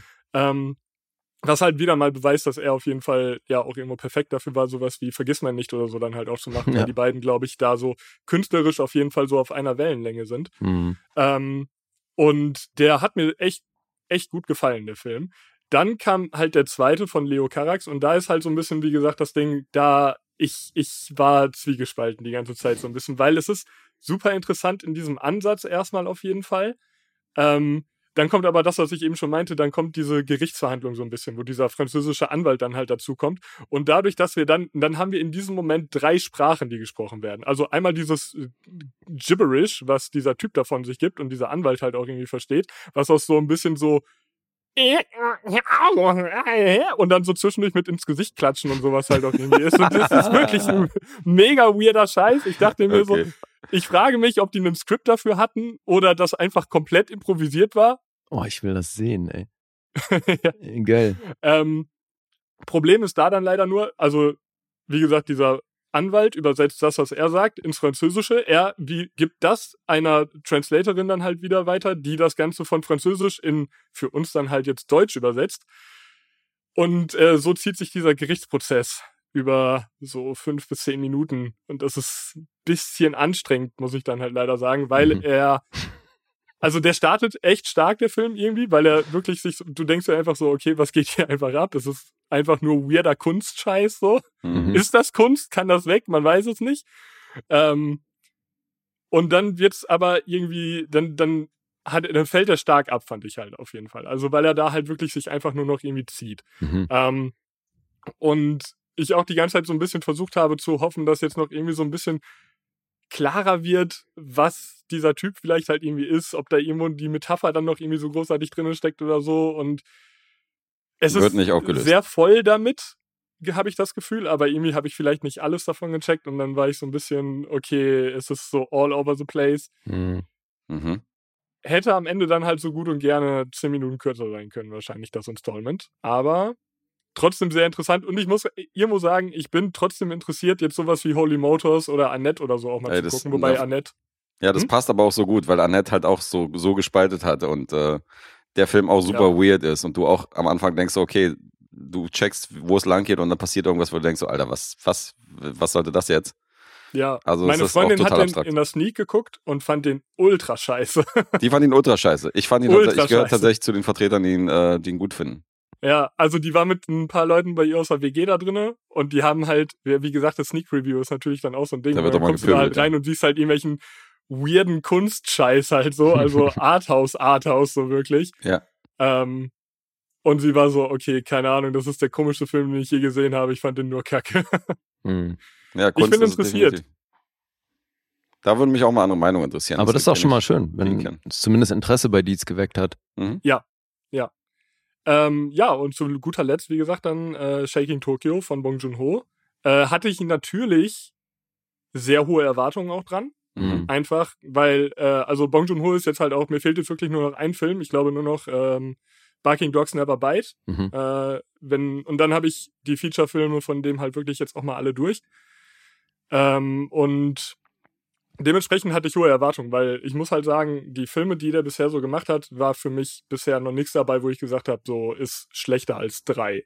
Mhm. Also, oder dreieinhalb sogar, glaube ich nicht. Ich glaube, alles ist da drüber von dem bisher. Ähm, Das ist dann halte gut, oder? Vom Maßstab. Ja. Ach so, du meinst Also- jetzt äh, von fünf, Ja, nicht von logisch. zehn. Ach Ach so, von fünf. okay. Ja, Entschuldigung. Letterboxd-Bewertungen. Ja, Entschuldigung, ich war jetzt bei unserer. Bewertung. Ich dachte, Äh, wie jetzt? Alles, was, was über dreieinhalb ist, ist jetzt mega, oder was? Kann man Äh, sich nee, angucken. es- Ja. Kann man sich angucken, alles gut. Okay, Letterbox, ja gut, das macht Sinn. Letterbox, Entschuldigung, Okay, ja, okay, äh, hätte okay. ich dazu sagen müssen, das stimmt natürlich. Äh, drei von 100. Ähm, Wo Genau. steht Snowpiercer da bei dir? Äh, Snowpiercer würde ich sogar beinahe, habe ich jetzt auch schon am längsten, glaube ich, nicht mehr geguckt, war, glaube ich, der erste, den ich von ihm gesehen habe. Mhm. Äh, wäre so auch, glaube ich, beinahe dreieinhalb, so ungefähr. Ist für mich einer der schlechtesten, aber Okay, wow. schlechtesten. Fand ich auch. Und der Host? Den fand ich super stark. Okay. Den habe ich vier oder viereinhalb gegeben, glaube ich. Den fand ich richtig stark. Okay, cool. Der hat mir Okay. sehr gut gefallen. Ähm, ja, genau. Äh, letztes Installment jetzt von ihm hier. Wie gesagt, ich hatte hohe Erwartungen und ähm, ich würde beinahe sagen, wir kriegen hier so ein bisschen die abgerundeste Geschichte, weil hier ist dieses Surreale nicht ganz so, so krass im Fokus oder nimmt nicht ganz so überhand, wie es dann halt bei Gondry, äh, Gondry am Ende dann halt irgendwie so passiert. Mhm. Ähm, es, es ist in kleinen Stücken auf jeden Fall da drinne, wo man sich dann auch so ein bisschen so denkt, oh, okay, aber ich finde so auf dieser, also in so einem Kurzfilmformat auf dieser künstlerischen Ebene passt es hier halt einfach sehr gut rein. Der ist halt sehr rund, der Film dann halt am Ende einfach für mich. Ähm, und ich finde natürlich so, ähm, ja, ich finde es auch interessant, natürlich einen Film über etwas zu machen, was halt einfach irgendwie anscheinend ein ziemlich normaler Lebensalltag für irgendwie, ich habe mal nachgeguckt, es sind wohl fast eine halbe Million Personen, denen das zugeordnet wird. Also junge Leute und nochmal fast eine halbe Million irgendwie auch ältere Personen, die halt wirklich komplett nicht rausgehen in Japan. Mhm. Und das ist schon einfach irgendwie krass. Und dann natürlich auch einen Film drüber zu machen und das mal so ein bisschen zu beleuchten, vielleicht irgendwie. Ähm, und dann aber trotzdem natürlich so dieses, ja, so ein bisschen so eine Love Story natürlich auch mit reinzubringen. Aber Mhm. halt nicht auf so einer, so einer schnulzigen sonst was Ebene, sondern halt irgendwie schon ganz cool mal umgesetzt wieder auch. Ähm, fand ich den auch echt stark. Ich muss allerdings trotzdem sagen, ich glaube, äh, dass mir der Film von äh, Michel Gondry am besten gefallen hat Okay. einfach vielleicht auch so als Opener und weil ich da natürlich wahrscheinlich mit einer ganz anderen Erwartungshaltung angegangen bin. Aber ja, sehr, sehr interessantes Ding. Ähm, war jetzt gerade bei Amazon Prime auch äh, zu gucken. Also für alle, die da vielleicht auch noch was offen haben, da kann man den sich gerade anschauen. Mhm. Ähm, und dann komme ich mal zu den Bewertungen. Da steht ja gar nicht so übel. Ähm, IMDb 7 von 10. Metascore von 63. Und bei Rotten Tomatoes hat er von den Kritikerstimmen 6,4 von 10 und eine 3,6 von 5 von der Audience. Das geht. Hm. Was die Letterbox-Bewertung noch parat? Äh, oh. Warte. Gucke ich gerade einmal nach. Hatte ich gerade tatsächlich nicht rausgesucht. Macht ja nichts. Ich Idiot. Upsi. Aber sag mal, sind diese Segmente alle ungefähr gleich lang? Oder Ich variiert würde das? sagen, ja. Hm. Also alle so, so eine knappe, ja, halbe Stunde. Mhm. So Ja, ich überlege gerade, ob das, wie das filmisch oder wie das für dein Empfinden halt funktioniert, wenn halt mit dem stärksten Segment halt anfängt, so, weil dann flacht das ja danach automatisch ab. Bei Wild Tates, den ich ja hier gesehen habe, dieser spanische mit den Kurzgeschichten, da hast du am Ende wirklich mit dieser Hochzeit, das ist ja, die, der Film hört ja auch mit so einem Bang, das ja. ist ja eine mega Steigerung, das ist ja am Ende eine richtig krasse Story. Hm. Stimmt, macht was aus. Ja. Und ähm, ja, obwohl, obwohl ich die, äh, die Bong Joon-Ho äh, Storyline fand ich auch super interessant jetzt. Von der Erzählung her und die, die Prämisse finde ich schon, Ja. bin ich Ist schon halt auch intrigued. Ist so, würde ich halt persönlich sagen, auf jeden Fall die ruhigste Geschichte. Mhm. Hm, die Beziehungsweise, naja, was heißt, also was heißt die ruhigste? Aber ähm, die erste Geschichte nimmt halt auf jeden Fall nochmal so einen ziemlich krassen, hat so einen, so einen ziemlichen Climax auf jeden Fall halt trotzdem ja irgendwie, der dann da halt stattfindet. Und das hat er halt nicht ganz so heftig. Mhm. Und die zweite ist halt, also das ist halt durchgehend Climax so gefühlt. Beziehungsweise die startet mit dem Climax und fällt dann, flacht dann halt eben ab in diesen Gerichts-Translation-Ding Hm. da halt. Okay. Ähm, bei äh, Letterboxd dreieinhalb von fünf ebenfalls. Dreieinhalb von fünf hast du gegeben. Okay. Okay. Hm. Gar nicht mal so einfach. Ja, so ist das Wie gesagt-. Du hast jetzt einen Durchschnittswert genommen, logischerweise. Ja, ich habe die jetzt drei. nicht alle, alle einzeln bewertet. Ähm, hätte ich wahrscheinlich auch machen können, aber wäre ich, also ja, ich habe so einen Durchschnittswert jetzt halt irgendwie so nach Mhm. Pi mal Daumen. Ja, dann hättest du garantiert gewonnen heute, wenn wir jetzt dreimal hätten raten müssen bei deinem Film. Stimmt. Es wäre ein leichter, leichtes Advantage gewesen. Äh, Okay, ich muss anfangen. Ich sag siebenhalb. Mhm. Aha. Jetzt guess. Ich sag sieben. Aha. Ja, das da in die Richtung war ich am Schwanken. Nicht so leicht. Da hat einer von euch getroffen Ja. und zwar Guess. ja, Hab ich ja also dreieinhalb von mir auch. Ähm, ist eine sehr interessante Seherfahrung. Also vor allem, wie gesagt, wenn man jetzt halt noch gar nichts auch von, also dieses zweite Installment war auf jeden Fall eine Seherfahrung, äh, weil ich noch gar nichts da kannte und irgendwo bin ich interessiert. So französischer Arthouse-Kram ist ja doch teilweise echt nochmal was ganz anderes. Also Mhm. auf einem ganz anderen Level. Mhm. Ja, guck dir mal nett an, da können wir noch mal, können wir noch mal quatschen danach. Würde mich mal interessieren. Aber ich bin auch auf jeden Fall gespannt jetzt. Sag mal, weißt du denn, wie das zustande kam? Also haben die wirklich nur die Vorgabe Tokio bekommen und dann hat sich jeder so seine Gedanken zugemacht oder weißt du nichts Ich habe leider echt keine Ahnung. Das Ding ist auch wirklich, du findest super, super wenig Trivia oder sonst was dazu. Also der Film hat nicht mal einen deutschen Wikipedia-Eintrag. Mhm. Ähm, der englische Wikipedia-Eintrag ist im Prinzip nur eine kurze Zusammenfassung von dem, ja, was da halt so ist. Und dann Mhm. gibt's halt irgendwie nur so ein bisschen hier Reception und Music. Und da ist halt auch nur, und das ist halt auch der einzige Trivia-Eintrag bei IMDb, Ja. ähm, ist halt eben, dass während des zweiten Films halt ein paar, naja, Soundeffekte und halt eben Melodie, Musik von halt Gojira läuft. Mhm. Okay. Und Das ist alles, was man dazu findet. Wie das Ganze zustande kam, ich habe keine Ahnung. Naja, aber es könnte ja wirklich gut sein, ne? Weil, also das, was du so beschrieben hast, das sind ja schon auf jeden Fall alles Themen, die man auch irgendwo mit Mhm. Tokio verbindet. So gerade Ja. die Wohnungssituation und der damit verbundene Preis und dann Godzilla ja sowieso und Ja, ja. Erdbeben und so. Also Äh, ist es auch auf jeden Fall alles. Also es hat schon alles thematisch auf jeden Fall irgendwo mit, naja, Tokio oder natürlich auch so Japan und der Gesellschaft halt zu tun. mhm. Ähm, und da finde ich es natürlich dann auch interessant, dass du hier natürlich auch drei Regisseure hast, die ja auch selber gar nichts mit Japan eigentlich großartig zu tun haben. Mhm. Also ich habe jetzt zumindest bei Letterbox in ein paar Reviews irgendwas gelesen, da haben ein paar Leute auch sowas gelten lassen. Da habe ich aber leider keine, naja, also keine Hintergründe zu rausgefunden, oder, um das verifizieren zu können, dass ähm, ja Michel Gondry und äh, Leo Carax halt beide vorher auch tatsächlich noch gar nicht irgendwie in Japan irgendwo mal waren oder so. Ähm, also irgendwie eine Story dann halt da so machen über Themen, mit denen sie sich vielleicht mal auseinandergesetzt haben, die sie aber selber gar nicht so krass, ähm, naja, erlebt haben natürlich. Was halt bei Bong Joon-ho nochmal was anderes halt irgendwie war, weil der natürlich vielleicht so eine gewisse Nähe dann nochmal eher da halt irgendwie hat, aber auch er als Südkoreaner natürlich jetzt halt nicht irgendwie so eine, so eine Verbindung zu Tokio natürlich halt eigentlich. Und das ist schon irgendwie interessant, ähm, wie das dann zu diesem Projekt halt irgendwie kam, aber so hundertprozentig keine Ahnung. Mhm. Okay. Hast du äh, bei den Schauspielern irgendwelche bekannten Gesichter entdecken können oder? Ähm, nee, also wirklich bekannte Gesichter hätte ich jetzt nicht. Der äh, Hauptdarsteller bei, ähm, bei Merde ist äh, Denis Lavant. Der hat wohl auch ein paar Sachen schon mit Leo Carax zusammen gemacht, dann halt irgendwie. Also Okay. auch bei Holy Motors und so mitgespielt und auch schon in seinen ersten Filmen und so. Also der ist wohl einer seiner, ja, seiner Stammbesetzung, so mehr oder weniger. Alright. Aber sag mal, dieser Leo Carax, äh, ist der Franzose oder äh, Franco-Kanadier? oder? Nee, nee, der äh, ist tatsächlich Franzose. Äh, das ist halt irgendwie sein, sein äh, ich glaube, ist ein Künstlername. Alexandre, Alex Christophe Dupont Aha. eigentlich. Okay. Ja. Nee, ich frage nur, weil du ja auch meintest, dass dann das auf Französisch nochmal übersetzt wird Ach so. im Film. Ja, Also ja. sein Segment schien ja auch auf Französisch zu sein, du so willst. Äh, ja, Ja, oder also halt das viele Segment ist Sprachen. halt genau auf allen möglichen Ja. Sprachen. Also es wird halt, äh, das, was quasi auf Japanisch oder Englisch dann halt normalerweise da gesprochen werden würde, ist halt für uns dann natürlich halt Deutsch. Ja. Ähm, es gibt halt auch nur die synchronisierte Fassung jetzt halt bei, ähm, bei Prime. Mhm. Ähm, und dann wird aber, also man hört dann trotzdem auch eben Französisch, was dann halt ins Deutsche übersetzt Ja. wird und dann halt eben Französisch, was halt eben in Aber das dieses mein- Gibberish.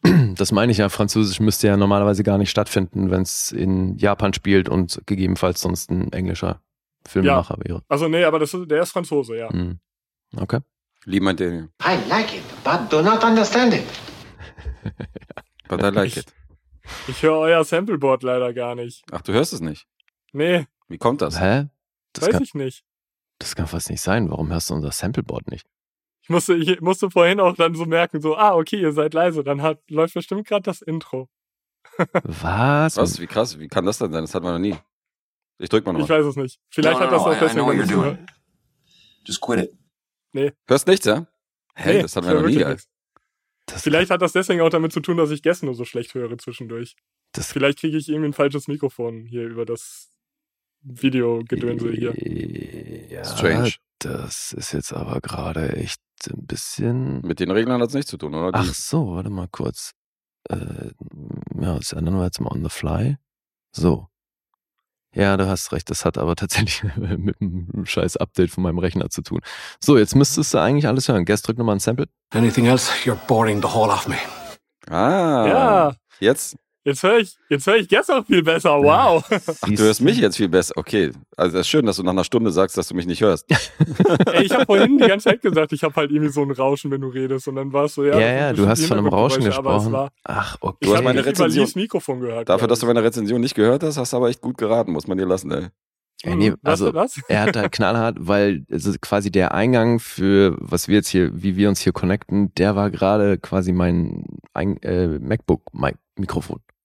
Ach, er hat mich du- praktisch nur über dein MacBook Ja, ja, genau. ich im Hintergrund. Ja. Alter, Deswegen okay. hat das auch so gerauscht. Äh, Schön, dass du in den Ey, 20 aber es Minuten. Vorgeplänkel nicht mal gesagt ja, hast. dass du erklärt sich auch, dass du vorhin meintest, es ist halt so. Ja, ja, alles klar. Ach so. Ich wollte nicht direkt in die Episode starten mit, ey Leute, äh, irgendwas ist hier technisch. Lieber am Ende. Ja.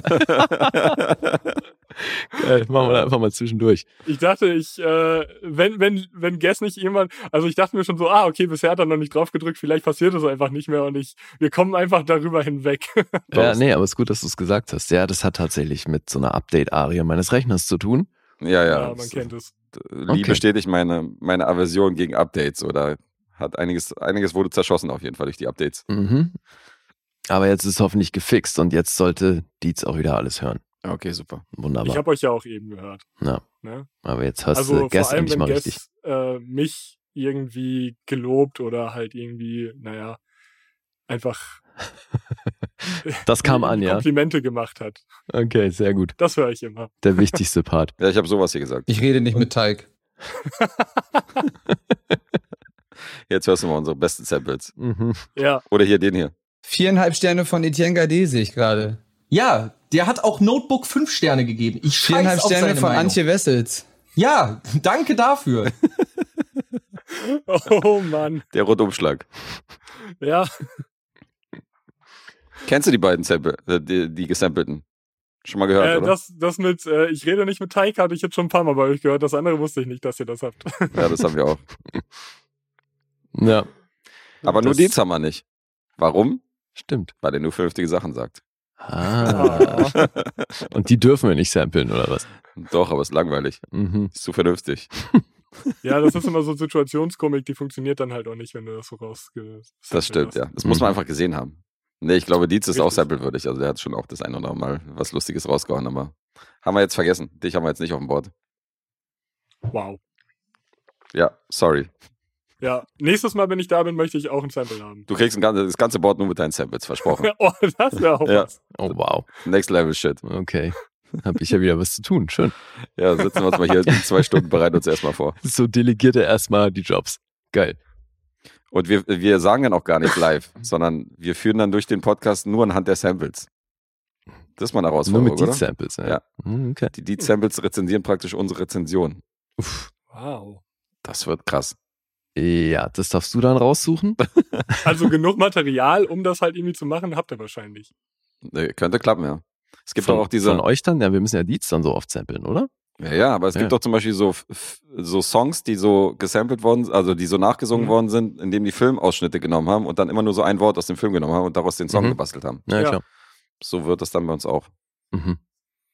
Wir machen dann zwar ein Jahr keinen neuen Podcast mehr, weil wir da erstmal beschäftigt sind, aber Ja.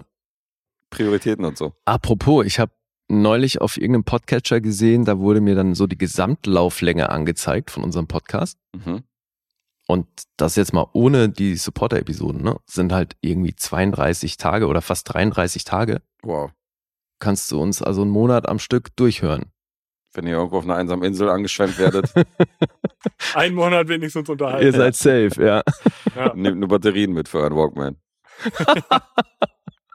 Der, ja, der Walkman, mit dem man irgendeinen Podcatcher. Der Podcast Walkman. Warte mal, muss ich mir aufschreiben hier Ja. mein Patent. Schreib mal Der auf. Podcast Genau. Walkman. Schreib dir auch gleich eine Erinnerung, dass wir uns noch auf Tape aufnehmen müssen.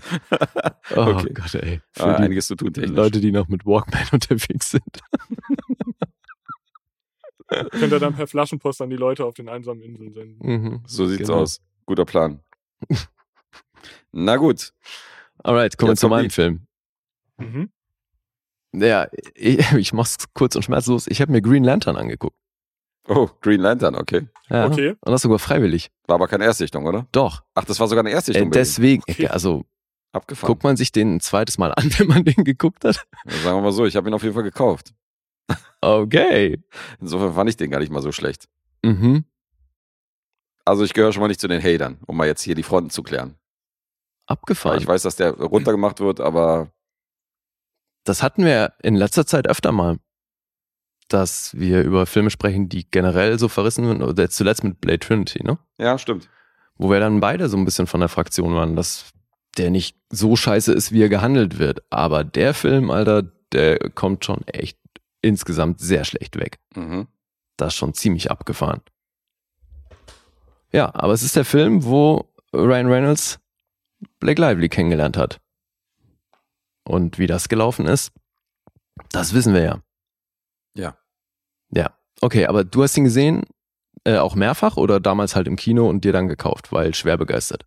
Zweiteres. okay. Also schwer begeistert, würde ich mal Klammern setzen, ja, klar. weil bei mir landen auch Filme, die sechs Punkte gekriegt haben als Beispiel im Regal. Ich bin ja schon Messi, was die Sammlung angeht, aber ja, im Kino gesichtet und ganz gut unterhalten gewesen. Okay. Dietz, wie sieht's bei dir aus? Ich habe den tatsächlich noch gar nicht geguckt. Naja. Also, boah, ich glaube, der kam damals auch so in der Zeit raus, wo ich in der Videothek gearbeitet habe. Wann war das? 2000? 2011. Ja, ja, ja, da war ich da gerade und dann hatte ich das auch so mitbekommen. Es waren so ein paar Leute, die das dann halt auch, da war ja auch einer von diesen 3D-Blu-ray-Dingern da damals dann so einer von den, Mhm. Haben dann, glaube ich, da immer sehr viele Leute halt irgendwie ausgeliehen, aber war irgendwie nie so das Interesse von mir so da.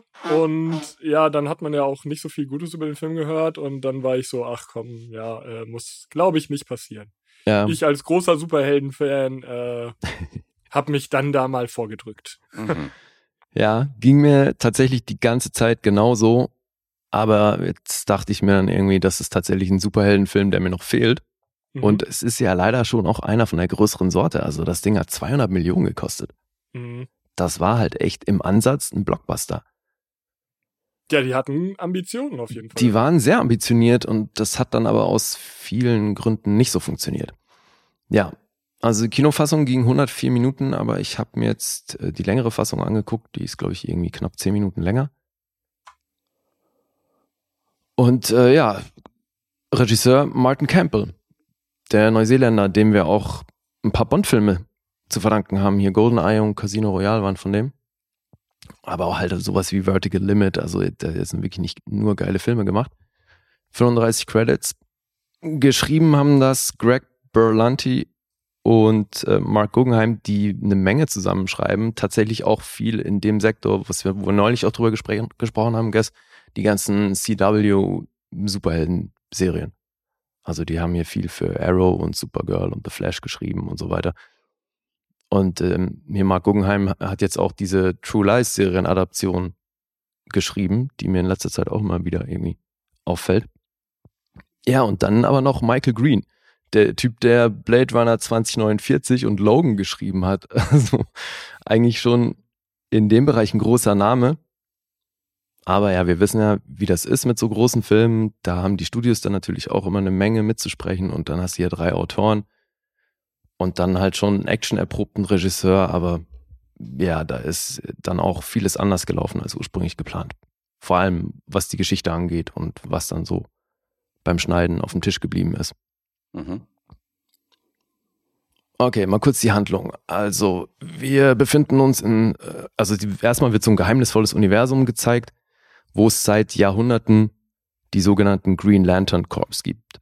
Das ist ein Trupp voll mit einzelnen Green Lanterns und jeder hat so ein bisschen andere, einen anderen Ursprung und äh, die, da wird eben dann aus jedem Bereich wird einer abgestellt, der dann als Green Lantern fungiert und seinen Part des Universums beschützen soll. Und so müssen die eben für Frieden und Gerechtigkeit sorgen. Dann springen wir auf die Erde und sehen da erstmal ein Flashback, wo ähm, so ein junger Hal Jordan, der ist der Sohn von, von so einem krassen Testpiloten und darf dann zugucken, wie sein Vater da irgendwie ein neues Flugzeug äh, durch die Gegend fliegt und dabei fies abstürzt und ums Leben kommt. Und dann springen sie ins Jetzt und wir sehen, Hal Jordan ist in die Fußstapfen seines Vaters getreten und ist auch ein ganz wilder und rücksichtsloser Abgestürzt. Testpilot. Ach so. genau. No, nee, so, so weit noch nicht. Aber der ist jetzt eben, hat auch diesen Job und benutzt das natürlich auch so ein bisschen, weil hier das, der Tod seines Vaters, der spielt natürlich noch eine große Rolle. Deswegen haben wir ja auch das Flashback gesehen. Also das ist hier schon alles sehr Schema F und das auch nicht wirklich subtil, sondern ja, das hängt ihm voll nach und deswegen gibt Mhm. er auch so ein bisschen Fick und ist entsprechend rücksichtslos bei seiner Tätigkeit als Testpilot. Mhm. Also schön mit so langsamen Kameraschwenks über das Famili- also so das Porträtfoto von dem Vater da noch ihm. Ja, ja, und klar, logisch. Okay, ja, ich muss den Film, glaube ich, gar nicht gucken. Ja, aber natürlich wird auch erzählt, dass er im Herzen ein ganz guter ist und die Freundin, die er schon zu kind Kindeszeiten hatte, mit der arbeitet er jetzt auch, weil die ist tatsächlich auch in dem Unternehmen, wo diese Flugzeuge getestet werden, tätig. Und die ist natürlich sein Love Interest und das ist die Dame, die von Blake Lively gespielt wird. Also Hal Jordan ist natürlich hier Ryan Reynolds. Ja, und äh, dann gab's in der Vergangenheit, also in diesem Flashback, wird dann noch ein anderer Junge etabliert, der auch ein Freund ist von, von diesem Trio oder in diesem Trio einer der Freunde ist. Und der ist dann die Figur, die später natürlich zum Antagonisten wird. Das ist Peter Sarsgaard in der Rolle, der spielt hier Hector Hammond und ist in der Figur der Sohn von einem Senator, der von Tim Robbins gespielt wird. Ich finde sowieso, also auch so, was hier an Namen aufgefahren wird, ist, ist wirklich krass. Also auch da wieder, klar, sieht man halt Mhm. Blockbuster, ne? Ja, und dann wird eben heute wird erzählt, dass er eben wieder irgendwelche wilden äh, Flüge macht mit seinem als Testpilot und da dann natürlich auch immer gerückt wird von den Leuten, die, das finanzieren, weil er halt super rücksichtslos ist, geht es darum, dass da so maschinell gesteuerte Flugzeuge getestet werden sollen und dann wird so, so ein Combat-Szenario nachgestellt und er hat natürlich voll den Ehrgeiz, diese Maschinen zu besiegen und macht dann da so ein paar Tricks, wo aber eine Menge kaputt geht und das hat dann natürlich den Laden, für den er arbeitet, eine Menge Geld gekostet und dann wird er halt auch erstmal gegroundet und läuft alles nicht so. Parallel dazu sehen wir, wie eben in diesem entfernten Universum bei den Green Lanterns da einiges schief geht und einer abzieht, weil er jetzt für, für seinen Bereich ein neuer Green Lantern bestimmt werden muss. Und dann fliegt er da runter. Das ist übrigens äh, Tamara Morrison, der den spielt. Ja, auch ordentlich in Make-up, weil der natürlich eben einen da aus dem entfernten Universum spielt. Ja, und der stürzt dann mehr oder weniger halb sterbend auf der Erde ab, wird von Hal Jordan gefunden, äh, beziehungsweise der, der Ring, den der Typ, der abgestürzt ist, hat, der sucht sich dann erstmal den neuen. Das, der flutscht dann in Hal Jordan rein, diese grüne Energie, der rumschwirrt. Mhm. Und so wird er dann zu der Absturzstelle gebracht. Das leider auch eben schon in der Sequenz, wo man auf jeden Fall schon mal die CGI in Frage stellen könnte. Also auch für 2011 gibt da wirklich schon ein paar Sequenzen, die echt gar nicht gut aussehen. Aber es ist halt auch alles wahnsinnig kindgerecht gemacht. Und ich glaube, das ist somit das größte Problem, was der Film hat. Naja, jedenfalls wird er dann zu dieser Absturzstelle gebeamt, kriegt da den Ring, wird zum neuen Green Lantern, kriegt aber zu wenig Informationen, äh, so dass er am Anfang dann mit dieser Laterne und dem Ring bewaffnet zu Hause erstmal ausprobieren muss, wie er jetzt überhaupt zum Superhelden wird und wie er dem nachgehen kann, was der Typ ihm da eben noch gesteckt hat, von wegen, dass er jetzt das Universum beschützen muss. Und das ist, das ist tatsächlich eine recht witzige Passage, weil er dann halt so die üblichen Superheldensprüche ausprobiert, ne, hat dann diesen Ring übergestreift und steht dann vor dieser Laterne und äh, schreit irgendwas to infinity and beyond oder was sagt er bei The Power of Grayskull? Das fand ich auch sehr geil. Mhm. Also er probiert, probiert da halt so ein paar Sachen aus und deswegen da gibt's da natürlich auch so eine kleine Trainingsmontage, wenn du so willst, weil äh, irgendwann rafft er das natürlich und dann geht's wieder ab ins, äh, zum anderen Teil des Universums, wo er dann erstmal ausgebildet werden soll. Und das ist auch so krass, ne? Da hast du dann eben welche von den anderen Green Lanterns und dann sind da halt einfach Leute wie Geoffrey Rush und Michael Clark Duncan und so, die, die diese animierten Charaktere sprechen. Deswegen ist Line-Up hier ist echt krass. Und da einer der wichtigen Green Lanterns auch noch so ein bisschen da, der das Sagen hat, der wird von Mark Strong gespielt. Dann ist auf der Erde einer der Geeks in dem Labor, die diese ganzen Testflüge machen, ist Taika Waititi. Okay. Dann wird die Waller, die hier ja auch schon etabliert wird, wird hier noch von Angela Bassett gespielt. Das ist ein gutes Line-Up. Clancy Browns Stimme ist auch noch zu hören, weil der spricht hier sowas wie den Antagonisten. Ja, weil eben da so die Bedrohung, die dann natürlich auftaucht, weil natürlich muss er ja dann auch gleich den Job ausüben als Beschützer des, der Erde und des Universums. Und da gibt's eben so eine, so irgendwas aus dem All, in, sieht aus wie eine riesen Staubwolke, stürzt dann auf die Erde zu und äh, wird halt durch Angst geschürt und kriegt Energie durch die Angst der Leute und deswegen muss er sich natürlich seiner Angst stellen und Mhm. mit der puren Willenskraft, über die halt diese ganze Green Lantern Nummer sowieso funktioniert, kann er dann bestehen. Und das ist halt, finde ich, sowieso auch so ein bisschen das Problem. Und Green Lantern habe ich natürlich nie sonderlich angemacht, weil ich finde diese ganze Nummer mit der hat einen Ring und dann äh, über seine Willenskraft kreiert er dann über den Ring irgendwie Sachen, um sich damit zu verteidigen. Das hat ja eigentlich übelstes Potenzial, aber ist gleichzeitig halt auch irgendwo witzlos, weil der könnte sich natürlich auch einfach immer was vorstellen, was das Ding halt einfach auf einen Schlag platt macht und dann hättest du gar keinen großen Kampf, weißt du? Also mal angenommen, da kommt ein Typ angerannt so und ich stelle mir halt vor, wie ein Haus auf den drauf fällt, dann ist das Thema durch so und dann brauchst du nicht Mhm. weiter erzählen, aber dann hast du natürlich auch keinen Film. Aber so finde ich es halt ein Stück, Stück weit affig, dass der dann, und das ist wieder das Kindgerechte, du hast hier ein Szenario, wo es so mehr oder weniger zum ersten Mal öffentlich zum Einsatz kommt, seine Funktion als Green Lantern. Und da droht dann ein Helikopter abzustürzen. Und der fängt den halt auf, indem der so eine, äh, wie, wie für Kinder diese Autorennbahn bastelt. Mit, oder halt ne, entstehen lässt durch seinen grünen Ring. Okay. Und dann rutscht der, Reli äh, also ha- wird der Helikopter quasi auf so ein, äh, wie so ein Auto gesetzt, das dann auf dieser Rennbahn durch die Gegend fährt und so langsam auf den Boden kommt, weißt du? Wo ich mir halt auch denke, es hätte tausend geilere und einfachere Sachen gegeben. So, warum das? Aber ja, das ist dann eben für mich so ein bisschen das Kindgerechte und das ist halt irgendwie alles ein bisschen harmlos und sieht dabei halt leider auch nicht immer geil aus. Es geht halt wirklich mit seinem Kostüm los. Also die haben sich halt für ein CGI-Kostüm entschieden. Ne? Das heißt, er hat halt dann wie einfach so eine grüne Haut. Oder wie so eine zweite Haut, ist dann halt so ein super enger Anzug, der halt komplett CGI ist, plus Mhm. so eine lächerliche mini-grüne CGI-Maske. Das ist auch CGI? Ja, ja. Die entsteht halt, wenn er, also weil der Ring entdeckt halt, ob er gerade jetzt erkannt werden darf oder nicht und schwupps Ah, hat er die okay. grüne Maske. Und das ist auch das wirklich Schöne ist, weil dann in dieser Helikoptersituation muss er natürlich dann auch seinen Love Interest Carol retten aus der Situation, bringt die dann in Sicherheit und geht dann später nochmal zu ihr hin, wo er dann eben auch vor ihr schwebt in seinem grünen Anzug mit diesem grünen Maskending auf den Augen und sie ihn halt erkennt Mhm. und er total schockiert ist.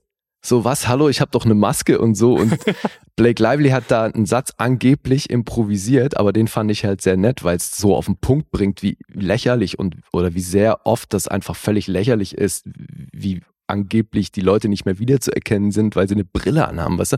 Klar kennt er. Ja. Und dann sagt sie halt so, hey, ich habe dich nackt gesehen, glaubst du allen Ernstes, ich erkenne dich jetzt nicht wieder, weil du deine Wangenknochen irgendwie versteckst.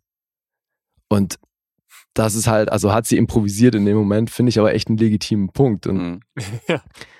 ja, weil sie ihn halt eben recht schnell wiedererkennt. Ja. Und er war so, hey, was, ich bin aber im Kostüm, wie kann das sein? Naja. Also es ist schon alles echt ziemlich lächerlich und Okay. äh, wirklich weit entfernt von einem geilen Film. Aber er ist tatsächlich recht kurzweilig, obwohl das fast zwei Stunden geht. Mhm. Mhm. Und die CGI ist nicht nur schlecht und tatsächlich finde ich auch Peter Sarsgaard irgendwie cool. Auch wenn, also weil er ne, bedient sich dann dieser Angst und wird dadurch dann auch super kräftig und irgendwann wächst ihm so sein, sein Kopf zu so einem übelsten Geschwülst und ist er da echt mit so einem riesen Kopf unterwegs. Und das ist aber tatsächlich ganz geil gemacht, finde ich. E- also überwiegend Prosthetics, außer so ein paar Verwandlungsmomente sind dann CGI. Mhm. Aber auch da, ne, ich habe nun wirklich schon beschissenere Bösewichte als jetzt Peter Sarsgaard gesehen, der im Grunde nicht der Oberbösewicht ist, weil das ja diese dämliche Wolke ist. Die wiederum ist völlig bescheuert und überflüssig, finde ich. Ja, die brauchst du halt so für seine Reise, weil natürlich sah das hier auch danach aus, als also da haben die das so aufgezogen, dass das potenziell weitergehen kann. Und deswegen ist das so für seine Heldenreise natürlich klar, dass sie das so machen wollten, ne? dass er halt erst diese Angst besiegen muss, um dann mit freiem Willen unterwegs sein zu können und bla. Ja. Die ganze Nummer. Aber es ist halt, es tut dem Film nicht wirklich gut. Also Peter Sarsgaard als Bösewicht hätte für mich komplett ausgereicht. Weil er macht das tatsächlich echt ganz gut, finde ich. Und wie gesagt, ich habe das wirklich schon in vielen Superheldenfilmen deutlich schlechtere Bösewichte gesehen, die, wo die Motivation und auch so das, was sie gemacht haben, völlig bescheuert war. Und das geht hier alles. Mhm. Mhm. Ja. Und ich meine, wenn man sich überlegt, dass die wollten, dass Quentin Tarantino hier Regie führt, Oha. gab es dann doch echt größere Ambitionen. Also, das standen ein paar Namen auf dem Zettel, ne? Die haben sich auch an Zack Snyder dann irgendwann gewandt. Der hat Okay, ja. dann aber abgelehnt, um Watchmen zu drehen. Da sind wir ihm wahrscheinlich recht dankbar, dass der nicht stattdessen Green Lantern gemacht hat. Mhm. Außerdem hat er nach, äh, im Nachgang dann ja sowas wie das DCU gestartet mit Man of Steel. Ja, eben. Ja, und natürlich auch David S. Goyer. Weil der hat halt zu dem Zeitpunkt eh, der, der hat einen ganz guten Run, ne? Also jetzt nicht mit Blade Trinity, aber der hat ja unmittelbar danach dann Batman Begins gemacht. Mhm. Und das war sein Drehbuch und da waren natürlich eine Menge Leute schwer beeindruckt. Allen voran das Studio und Warner Bros. hatte halt Bock, dass, dass der dann auch hier Green Lantern macht. Und dann haben sie ihm Green Lantern oder Flash angeboten und er hat sich für Flash entschieden. Und das hat ja noch Jahre gedauert. Und ich meine, was, das Für ist die ja. Serie oder was dann? Nee, für den Film. Da gab es einen Film. Noch nicht. Also, Ah, okay. beziehungsweise, das, das ist ja das nächste. Ezra Miller ist ja eh gerade so aktuell das Problemkind Hollywoods. Mhm. Okay, ja. Oder eins der vielen. Eins der vielen, ja. Aber was, wie bescheuert der sich gerade verhält, Alter. Ich meine, das ist doch, da haben sie doch auch schon eine Menge gedreht, wenn nicht komplett abgedreht oder was. Aber das ist doch Mhm. Das jetzt das nächste. Ding, was völlig auf der Kippe steht, weil der Typ sich verhält wie die Axt im Wald. Ja. Naja, wie auch immer. Also hier standen ein paar große Regisseure auf dem Wunschzettel, weil der Film sollte ursprünglich diese ganze Justice League Nummer eigentlich starten. Deswegen äh, sollte es hier auch im Ursprung noch ein Superman Cameo geben. Mhm. Das haben sie dann wieder gelassen, weil eben äh, wollten dann den Fokus nicht von Green Lantern weglenken und ich meine, danach gab es ja sowieso gleich Man of Steel und das war auf jeden Fall der bessere Film, wie ich finde. Und die Besetzung von Ryan Reynolds ist ja auch so eine Sache gewesen, weil Riesenproblem, der Regisseur, der es dann geworden ist, ne, Martin Campbell, der hatte ganz andere Pläne, der wollte unbedingt Bradley Cooper. Und es gab auch Screentests mit Bradley Cooper, also die haben sowieso ein paar Leute, haben die ge getestet.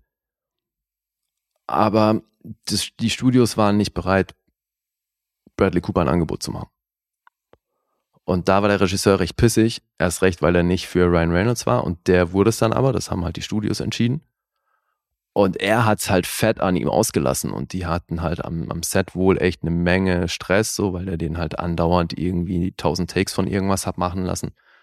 Und das hat halt zu einer sehr unangenehmen Arbeitsatmosphäre geführt und Ryan Reynolds hat ja danach auch öffentlich diesen Film gehasst. Und ich meine, im ersten Deadpool gibt's ja schon eine Referenz äh, dahingehend, wie Ryan Reynolds Green Lantern findet. Und im zweiten geht's ja sogar so weit, dass es dieses, diesen Moment gibt, wo er kurz in der Zeit zurückreist und äh, da sitzt der alte, der, der jüngere Ryan Reynolds mit dem Drehbuch zu Green Lantern und er schießt ihm ja einfach in den Kopf. Stimmt, da war ja was. Ja, also er hat wirklich beide Deadpool-Teile genutzt, um diesen Film zu dissen. Der war nicht happy damit. Aber das kann ich mir halt vorstellen, wenn das auch so ein Geficke war da mit dem Regisseur, das muss ja auch überhaupt keinen Spaß machen und dann wird es in der Kritik so hart verrissen, dann finden die Leute die CGI scheiße, dann ist er finanziell überhaupt nicht erfolgreich. Also der Mhm. hat allen Grund, diesen Film zu hassen. Logisch. Aber er hat seine Frau gefunden. Na, also das ist wahrscheinlich das Positivste für ihn bei der Nummer und so Ist gesehen ist er wahrscheinlich schon froh, dass er den gemacht hat. Mhm. Ja, stimmt. Da saß ja die Blake wahrscheinlich zu Hause, als sie sich Deadpool 2 angeguckt haben, hat gesagt, ja, jetzt Moment mal. Dir ist schon klar, dass du mich nicht kennengelernt hättest, wenn du Green Lantern nicht gemacht hättest, ne? Was soll der Scheiß? Nimm die Szene aus diesem Film. Ja. ja, aber die haben sich natürlich schon noch so ein paar andere übliche Verdächtige dann angeguckt. Eben neben Bradley Cooper, Sam Worthington und Chris Pine waren halt echt noch im Gespräch. Mhm. Und was sehr witzig war, wofür sie, für wen sich die Studios aber so überhaupt nicht interessiert haben, der aber selber sich wohl echt ins Zeug gelegt hat und öffentlich für, für die Rolle geworben hat, war Brian Austin Green. Okay. Der wollte unbedingt Hal Jordan spielen. Ja, und äh, Justin Timberlake, Jared Leto haben sie auch noch getestet und geworden ist es dann eben Ryan Reynolds. Hm.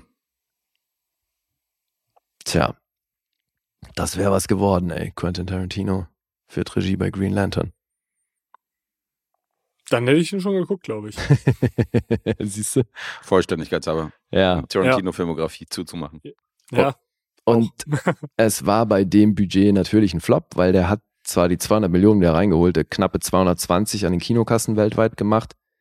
Dann kam allein in den USA über Blu-ray-Verkäufe nochmal fast 46 Millionen dazu. Was jetzt natürlich nicht schlecht ist, aber der Film war unterm Strich, was habe ich gelesen, also allein durch die Kinorechnung sind den, glaube ich, 75 Millionen flöten gegangen. Hui. Deswegen, das ist halt mit Marketing und allem immer eine beschissene Rechnung. Da muss so ein 200 Millionen Film muss halt echt 500 Millionen aufwärts machen, dass das sich ansatzweise lohnt. Ja, und das war es nun wirklich nicht. Und ist ja eben, wird ja von vielen echt gerne als vergessbar bezeichnet, Green Lantern. Weil Mhm. es, es ist wirklich kein geiler Film. Ich finde trotzdem, muss ich so ansatzweise eine Lanze dafür brechen, weil weiß nicht, ob ich da bin, wo du bist, aber ich finde, es gibt nicht. wirklich Schlimmeres. So. Hast du mal geguckt, wo Ja, du ja. gelandet bist? Nämlich Ist, ich habe zweimal hingeguckt, aber es scheint so gewesen zu sein. neun Punkte von Guess. Nee, aber äh, geht in die Richtung. Erstens mal, der Film lief in der Sneak Preview. Das hatte ich schon gar nicht mehr auf dem Schirm. Mhm. Und die Ansprüche bei der Sneak Preview sind ja schon immer relativ Ja, niedrig, okay, weil klar. wir hören uns Mhm, da, wir mhm. gucken uns da irgendwelche deutschen Filme an, wo Oli P. dann schwanger ist und dieser Film wird nie wieder gesehen aus, Ja. nach dieser Sneak Preview. Was? Ja, Gut, ist jetzt bei einem 200 Millionen Film kann man schon davon ausgehen, dass den auch noch ein paar andere Leute zu Gesicht und bekommen. dass da so ein 200 Millionen äh, Dollar Film da, Millionenfilm jetzt irgendwie in der Sneak Preview läuft für 6 Euro, da ist schon mal, da bin ich schon mal sehr versöhnlich. Und ähm, Mhm. ich fand den gut. Was heißt das denn in Punkten? Hier steht, die Sneak kann sich sehen lassen. Das aktuellste der 400 Superhelden-Debüts, die 2011 das Licht der Leinwand erblickten, mit einigem Humor aufgelockertes Special-Effekt-Gewitter mit Science-Fiction-Elementen, das seinesgleichen sucht. Acht von zehn Maverick-Referenzen. Ich habe acht Punkte gegeben.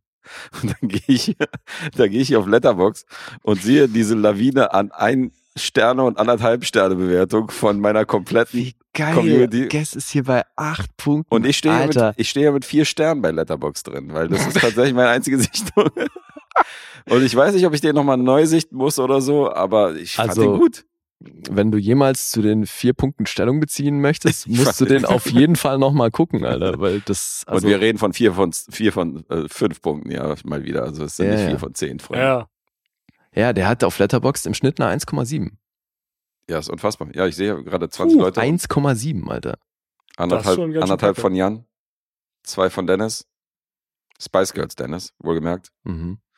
Ja, ich vier. Das ist herrlich, Alter. Aber Nicht- äh, nicht schlecht. Der Plot-Twist hier. da spielt halt auch eine Menge rein. Ich bin halt wirklich damals Fan Vielleicht von den, hast du die Tarantino-Version gesehen. Vielleicht, ja. Ich bin halt Fan von den Comics damals gewesen. Ich habe da tatsächlich Green Lantern, habe ich voll gerne gelesen. Echt, den mochtest du? Ich mochte das voll mit diesem Ring und so hin und her, dass er da die verrücktesten Sachen da irgendwie mit diesem Ring gemacht hat. Und das ist halt, dass er eben da so eine Autobahn macht, damit dieser Hubschrauber da Ja, lang. Das ist doch voll aber cool. das ist halt das Ding. Das ist, ich musste stellenweise so ein bisschen an Condorman und sowas denken, weil ich mir dachte, ja, da als Achtjähriger hätte ich das unter Umständen gefeiert. Im Herzen bin ich vielleicht ein Achtjähriger. Mhm. ja. Ich habe ja auch diesen, äh, ich habe ja den Animationsfilm hier gebracht, First Flight, Green Lantern. Habe ich ja Mhm. hier in dem Podcast drüber geredet. Der hat ja von mir auch schon sieben Punkte gekriegt. Und das ist schon nicht der beste Animationsfilm aus dem DC-Universum, den ich gesehen habe. Also irgendwie kann ich mit diesem, mit diesem Superhelden was anfangen. Und ich hatte Spaß bei dem Film. Offensichtlich. Okay. Ja, du, also wie gesagt, der hat eine Kurzweiligkeit, die Mhm. ich auf jeden Fall zu schätzen weiß. Mhm. Und ich mag viele der beteiligten Leute. Mhm.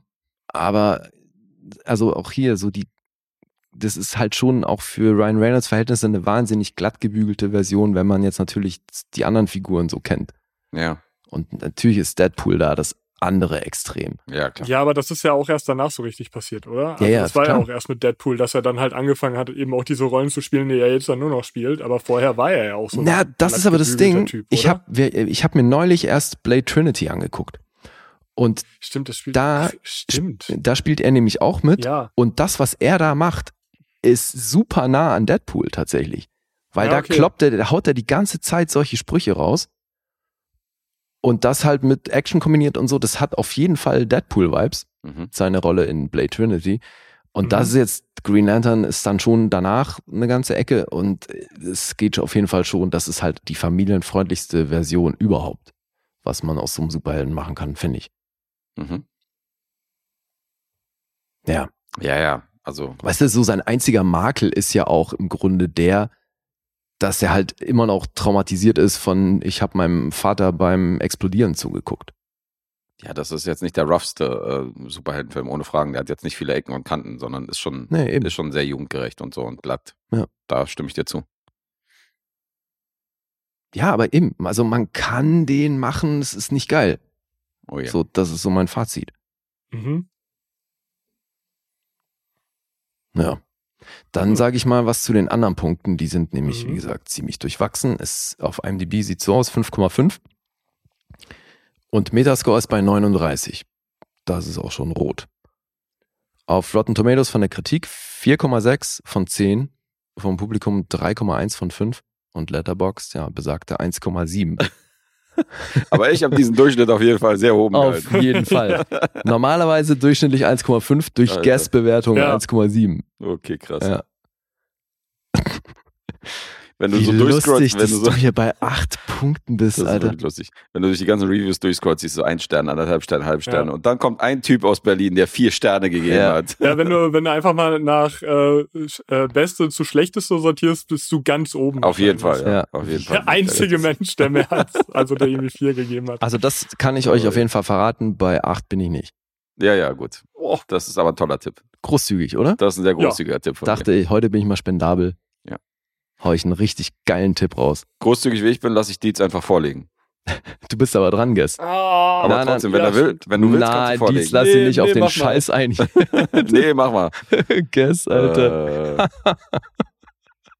Äh, viereinhalb. Ach, witzig, ey. ich sag viereinhalb. Viereinhalb von Guess, okay. Ja, da war ich auch so um den Dreh. Hm. Ich, ach komm doch, ich gehe noch ein bisschen runter. Ich sag vier. Ich bin sogar noch bei fünf gelandet. Oha. bei Ah, bei fünf ich- gelandet. er hat noch eine fünf gegeben. Gerade noch fünf Punkte für Green Lantern, aber wie gesagt, das auch nur, weil es halt wirklich recht kurzweilig ist und man kann sich's angucken, aber Alter, acht Punkte ist hart, ey. Geschmeidige Aber- drei Punkte Unterschied zwischen uns. Ich hatte Spaß. Ja, ja. Team Green Lantern. Aber das Ding ist jetzt so, so ein Fünf-Sterne-Film. Ne? Das ist für mich halt auch wieder so ein Film, wo ich gar kein großes Interesse habe, den zu gucken. Weißt du, wenn der jetzt so, wenn der jetzt so 1,5 oder 2 gewesen wäre, hätte ich gesagt, okay, gucke ich mir an, alleine weil er kacke ist. Ja. Aber das ist halt wirklich, wie du ja auch schon eigentlich sagtest, also dementsprechend war ich auch schon fast so eigentlich Richtung 5, aber es ist halt so ein Durchschnittsding, was du halt einfach schnell wieder vergisst. Ja, Moment mal, Es ist vollkommen belanglos, wirklich. Ja, Reto, für dich nicht, Guest. Das Hast du mir jetzt nicht zugehört? Das ist ein Special Effect Gewitter, was seinesgleichen sucht. schon. Ja, Was hast du daran nicht verstanden? ja, tut mir leid. ja. Ich glaube, ich kann mit den anderen 98 Prozent im Internet vielleicht eher. Alle Kommerz. Ja, ja. Dann geh doch zum Mainstream. ja. Ja. Äh, Guess feiert die Staubwolke in Form von Clancy Brown. Ey, Jordan Peele hat abgeguckt. Die Hm. Staubwolke ist nämlich ein Foreshadowing für Nope, also 100 Prozent. Ah. Die gab's schon. An die kann ich mich nicht mehr erinnern, dass die Ja. Staubwolke der Antagonist war. Das Nee, aber, so gut war der. Hm. aber Dietz, da hast du vollkommen recht. Also das sagt Manu von den Filmfressen ja auch immer wieder, dass das Schlimmste, was im Film passieren kann, dass der Mhm. so in der absoluten Belanglosigkeit versinkt. Mit Ja, Durchschnitt halt von allen Seiten, ja. Ja, finde ich auch. Ich muss ganz ehrlich sagen, wenn ich bei Letterboxd so durchgucke, die Filme, denen ich zweieinhalb gegeben habe, sind für mich schlechter eigentlich als die Filme, denen ich anderthalb gegeben Mhm. habe. Weil die waren so schlecht, dass ich mich daran erinnere Ja. und dass ich sie vielleicht dann halt auch irgendwie aus dem Entertainment-Faktor nochmal geguckt habe. Mhm. Aber so ein zweieinhalb Sterne-Film, den gucke ich mir nicht nochmal an. Ja, ist es. Ja. True that. Das stimmt. Okay, ja gut, so viel zu Green Lantern. Habe ich das auch mal hinter mich gebracht? Ja, gestern wird's ja wirklich Zeit für eine Zweitsichtung. Ja, ich äh, leg meine Hand nicht dafür ins Feuer, dass das bei den vier Sternen bleibt bei der Zweitsichtung, sondern vielleicht revidiere ich das nochmal.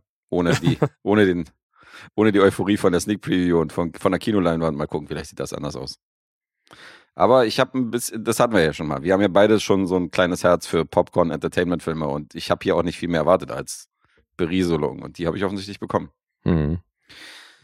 Okay, Die seinesgleichen sucht. ja, Ja, ja. Special Effekte wird das seinesgleichen sucht. Also, ich, wie gesagt, ich habe selber gerade meine Bewertung aufgerufen und dachte so, okay, warte, ich gucke nochmal bei Letterbox. Okay, ja, vier Sterne. Ich so, okay. Sehe ich wohl anders. Wenn du Naja. eine Zeit, also wenn du jetzt in der Zeit zurückreisen könntest zu dem Guest, der das 2011 geschrieben hat, dann Ich würde mir in den Kopf schießen, ja. okay, ich wollte jetzt sagen, vielleicht eine Backpfeife geben, aber gut, klar. Geht Also- beides. Ja, stimmt. Wenn ich mir in den Kopf schieße, gibt es diesen Podcast vielleicht nicht. Das, Ah. nee, dann verändern wir das Universum. Du, aber ich meine, ich lande hier ja noch nicht mal bei Zeitverschwendung. Ich will ja Fünf, einräumen, ja. dass Leute dem irgendwie was abgewinnen können, aber ich fand's dünn. Nee. Aber es sind da mehrere Faktoren. Wie gesagt, ich mochte die Comics auch damals. Das hilft natürlich. Ja, bei das verstehe ich schon nicht, ja. so. Alright. So, jetzt kommen wir zu unserem gemeinsamen Projekt. Ja, wir haben ein gemeinsames Projekt. Macht ja. natürlich voll Sinn, ja. Jan, der alte Ryan Gosling äh, Fanboy, dass der Blade Runner sich mit uns äh, mit uns besprechen will. Hoffi, der sich hier als Pädagogikexperte verkauft hat, wollte den Bibi und Tina Film mit uns sezieren. und Dietz, der Soziopath von Ja hier Filme. Das ist natürlich klar, dass er sich so ein Gorefest aus den 80ern aussucht. Also es passt wie die Faust aufs Auge. Also, Ja klar. Ja, wenn ich vor die Wahl gestellt werde, dann es ist so geil. Hoffi hat live on air versucht, dieses Image abzulegen und deinen Gerüchten zum Trotz irgendwie darzustellen, Ich dass er dagegen. nicht der Pädagogikexperte ist, nur weil er da mal ansatzweise was in die Richtung gemacht hat. Du bist jetzt hier der Anwalt von Hoffmeister oder was? Ich find's nur so krass, Er wie du einfach drauf scheißt, dass er noch versucht, das richtig zu stellen und für dich ist es einfach gesetzt. Na, Hoffi das- ist er kann das- Er kann das gerne revidieren, wenn er beim nächsten Mal dann wieder bei uns ist. Noch schon wieder. Wie oft muss er das denn revidieren? Ja, immer wieder, wenn ich das wieder revidiere. Mhm, Okay, gut. So, und Dietz ist jetzt der Soziopath. Die, also Dietz und du, ihr habt da so ein paar ähnliche Züge auf jeden Fall. Ah ja? Die ist ich werde ja von den anderen auch immer dafür, Ja. also die, ich krieg ja auch immer mein, mein Fett weg dafür, dass ich halt immer sage, ja, hier, äh, Hausack Jack Bild. Ich so, ja, fand ich jetzt gar nicht so störend, diese, so verstörend, diese Szene. Und die sitzen da so, was? Wie kannst du das nicht Du bist ein Soziopath. Ja, das war, äh, Die Okay. beiden sind immer sehr empört, wenn, wenn Dietz da Freude hat an, an äh, zerfleischten Körpern und Gore zerfetzten und Organen. Die, die schätzen diese, diese Kunstform einfach nicht so wie ich. Ah, okay. Das stimmt. Bei The Sadness war das doch auch so, dass sie nicht nachvollziehen könnten, dass, dass du da in die Hände klatscht und dass du dich so freust im Kino. Wenn da irgendwelche. War das nicht bei The Sadness? Nee, den hat Hoffi doch auch ganz gut gefunden. Aber ja, also, Also grundsätzlich, dass du da so gefeiert hast, wenn da irgendwelche Köpfe abgerissen werden und die beiden sagen so, was ist denn mit dir los? ja, und stimmt dann doch ja sogar nicht. bei The Sadness fast schon sage, dass mir der Film an einigen Stellen schon fast nicht explizit genug war. Das war's, glaube ich, ja, genau. Das ist natürlich Ja, aber skandalös. was, soll- was soll man denn sonst an der Reaktion an den Tag legen, wenn man das nicht feiert? Also soll man, Empörung. man soll es schlimm finden oder was? Ja, ja, Empörung Anscheinend. für so viel äh, Gewalt. Ekel. Aha. Warum gucke ich mir dann so einen Film an? Weil man denkt, dass der nicht so brutal ist. Mhm. Okay, ja, bin ich mal gespannt, wie wir die Kurve kriegen zu dem Film jetzt. Ja, Weil das ist ja schon, finde ich, so der größte Schauwert, den der zu bieten hat.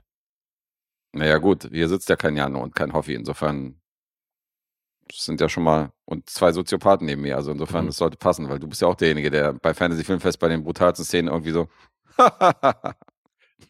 Ja, ja, gut. Ja, ich, nächstes Jahr, nächstes Mal Fantasy Filmfest komme ich mit. Dann sitze ich da mit Lee zusammen im Kino und freue mich darüber, wenn Leuten die Köpfe abgerissen werden. Ja, ich denke dann auch so. Ja, Wie ist halt so bei den krassen Filmen, sagt er so, ja, okay, wurde ihm halt die Haut abgezogen, ja gut. Ja, und ich so, okay. Ja, also ich, ich finde es schon lustig meistens. Ja, ja, ich Ja, weiß. Deswegen okay. auf jeden Fall Ey, nicht. endlich mal jemand, der mich versteht. Voll, ja, klar. Wir sind wir wieder bei diesem an die einsame Insel angespült werden Szenario. Bitte nicht mit Lee auf dieser einsamen Insel. das wäre, glaube ich, eine düstere Zukunft für mich. Naja, aber sie, weißt du, das hat ja auch eine gewisse Unberechenbarkeit dann. Und das, das macht's spannend. Ohne Frage, ja. Ja. Also da seid ihr beide schon aus einem Holz geschnitzt. Schön. Ja, gucken wir mal, wie das bei dem Film funktioniert hat. Ja, wir reden über Ja. The Beyond. Oder die Geisterstadt der Zombies. Oder über dem Jenseits. Ja. So, das klingt alles wie John Sinclair.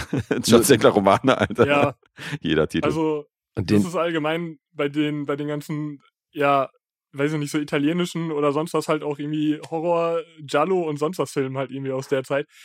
Diese deutschen Titel davon sind alle so katastrophal. Die sind krass. Aber es hat doch ein bisschen so was, Charm, was Charmantes, so diese 70er-Jahre-Titel, die dann so irgendwie, wenn Argento so vier, vier Fliegen auf grauen Samt, das klingt ja schon so ein bisschen. ja, das hat ja eine gewisse Poetik. Es einen Aber, aber die Dinger, das hat halt eher sowas von Bahnhofskino, finde ich. Ja, stimmt Das, schon. die Titel. Würdest du dich am italienischen Titel mal probieren? Na, der heißt ja so viel wie du wirst im Terror oder halt im Schrecken, Grauen, whatever leben. Mhm. Ausrufezeichen und dann Laldila ist doch das Jenseits, oder nicht? Das frage ich dich eigentlich. Ja, ja. du fragst mich. ja, ich okay. kann gerade mal Parlare Italiano und äh, Pagare Prego. Reicht. Ja, aber irgendwie sowas, das hatte ich auch gelesen. Also es ist irgendwie so das, Ja, das Jenseits. genau, das Jenseits. Ah ja. Deswegen, ja, du wirst im Terror leben, das Jenseits, whatever. Also ist ja alles irgendwo auch in den anderen Titeln, ne? Mhm. Ist aber, wobei, jetzt könnte man auch bei über dem Jenseits schon wieder sagen, ist das ein Spoiler? Wobei, das wird ja auch relativ zu Beginn etabliert. Ja. Ja. Wer will erzählen, was hier geht? Dietz, hast du Bock? Okay, ich habe mich zwar nicht darauf vorbereitet, aber es ist ja im Prinzip recht schnell abgebrochen eigentlich. Glaube ich auch, ja. Mhm. Ähm, Ist auch lustig, weil das ist ja der Auftragsfilm von Dennis. Und mit wem reden wir über diesen Film? Mit Dennis. Mensch. Von Dennis mit Dennis. Jetzt aber Meta. Ja, wie er jetzt auch von den anderen beiden ja hier Filmeboys genannt wird. Dennis. Er wird nur noch als Ey, Dennis bezeichnet. Schlimm einfach. Gut, dass das in der letzten Folge schon wieder. Hat sich wieder ein bisschen, ja, hat sich wieder ein bisschen gelegt. Also, ähm, äh, Catriona McCall spielt hier Liza Merrill und die ist eine junge Frau, die aus New York äh, zurück, also oder in New York gelebt hat eine ganze Zeit lang und jetzt irgendwie nach Louisiana kommt, weil sie dort ein altes Hotel geerbt hat. Ähm, Du steigst jetzt nicht mit der Anfangsszene ein. nee, Okay. ich steige mit der, der, also wie die Geschichte des Films uns ja eigentlich erstmal so beginnt ein, oder? Mm, Okay, interessant. Ja, witzig. Hätte ich, hätte ich auch so gemacht. Es muss ein Soziopathending sein. Das muss ein Soziopathending Ja. sein. Ja, ja, auf jeden Fall. Da können wir ja gleich noch drauf sprechen. Aber genau, ähm, also sie äh, baut jetzt dieses Hotel wieder so ein bisschen auf. Das ist so sehr heruntergekommen und hat so ein paar Leute jetzt halt auch da, äh, die sich da um alles Mögliche dann natürlich kümmern sollen. Und auf einmal geschehen seltsame Ereignisse. Der Außen hier so Maler, der die Außenfassade streicht, fällt von seinem Gerüst runter. Der ähm, hier Plumber, äh, wie heißt es denn, Rohrmacher, Klempner. Rohrmacher. auch schön. Rohrmacher. äh, der Klempner Rohrmacher. ist auch einfach plötzlich verschwunden. Ich weiß es gar nicht so richtig, ob sie das überhaupt mitbekommt, weil das wird in dem Film nicht so richtig klar, habe ich das Gefühl. Mhm. ähm, ja, und dann stellt sich auf jeden Fall heraus, ähm, dass, und da kommen wir jetzt halt zu der Anfangsszene, die Guest gerade schon angesprochen hat, äh, dass dieses Hotel schon seit Ewigkeiten von einer Art Fluch besetzen ist. Denn unter dem Hotel scheint eins der sieben Tore zur Hölle zu sein. Und ja, da treiben jetzt halt böse Geister und Zombies ihr Unwesen. Ja, Mhm. Ja, 1927 ging das los mit dem, mit dem Fluch in Louisiana. Naja, Da wurde gezeigt, dass ein Mann von einer wilden menschlichen Gruppe zu Tode gefoltert wurde und ähm, das Hotel soll jetzt neu aufgebaut werden von der besagten Dame. genau. Das spielt ja auch später eine Rolle. War übrigens der Autor eines Buches namens, wie hieß das nochmal, Eibon? Das Buch aus ja, dem Film? so. Ja, und er hat ja dieses Buch verfasst, derjenige, der dann auch getötet worden ist, was dann später auch nochmal eine Rolle spielen sollte. Hat er? Ey, das habe ich gar nicht verstanden. Das ist der Autor. Sie nicht irgendwas, Ja. Hat sie nicht da irgendwas erzählt von wegen, das wird schon seit 400 Jahren oder sowas jetzt hier irgendwie weiter vererbt und sowas? Das Buch? Ja. Erzählt sie nicht sowas von wegen, äh, has, it has been passed to me for generations, bla bla bla? Vielleicht hat er es weitergeschrieben oder so. Ja gut, es sind ja mehrere, mehrere Generationen jetzt von 1927 bis, bis äh, 80er, aber ich, Ja, aber nicht Gute 400 Frage. Jahre. nee, 400 Jahre sind es nicht. das ist doch so Latte. Ja, es ja, ist auch völlig das egal. stimmt. Das stimmt. Ja, vielleicht, was man noch erzählen kann, dass hier ein gewisser Arzt eine Rolle spielt. Also dieser Arzt ah ja. in dem Ort, der ihr dann versucht zu helfen, damit sie auch ja jemanden hat, an den sie sich klammern kann, wenn sie wieder mal total erschreckt wird. Mhm. und- Hysterisch kreischend durchs Haus läuft. Natürlich.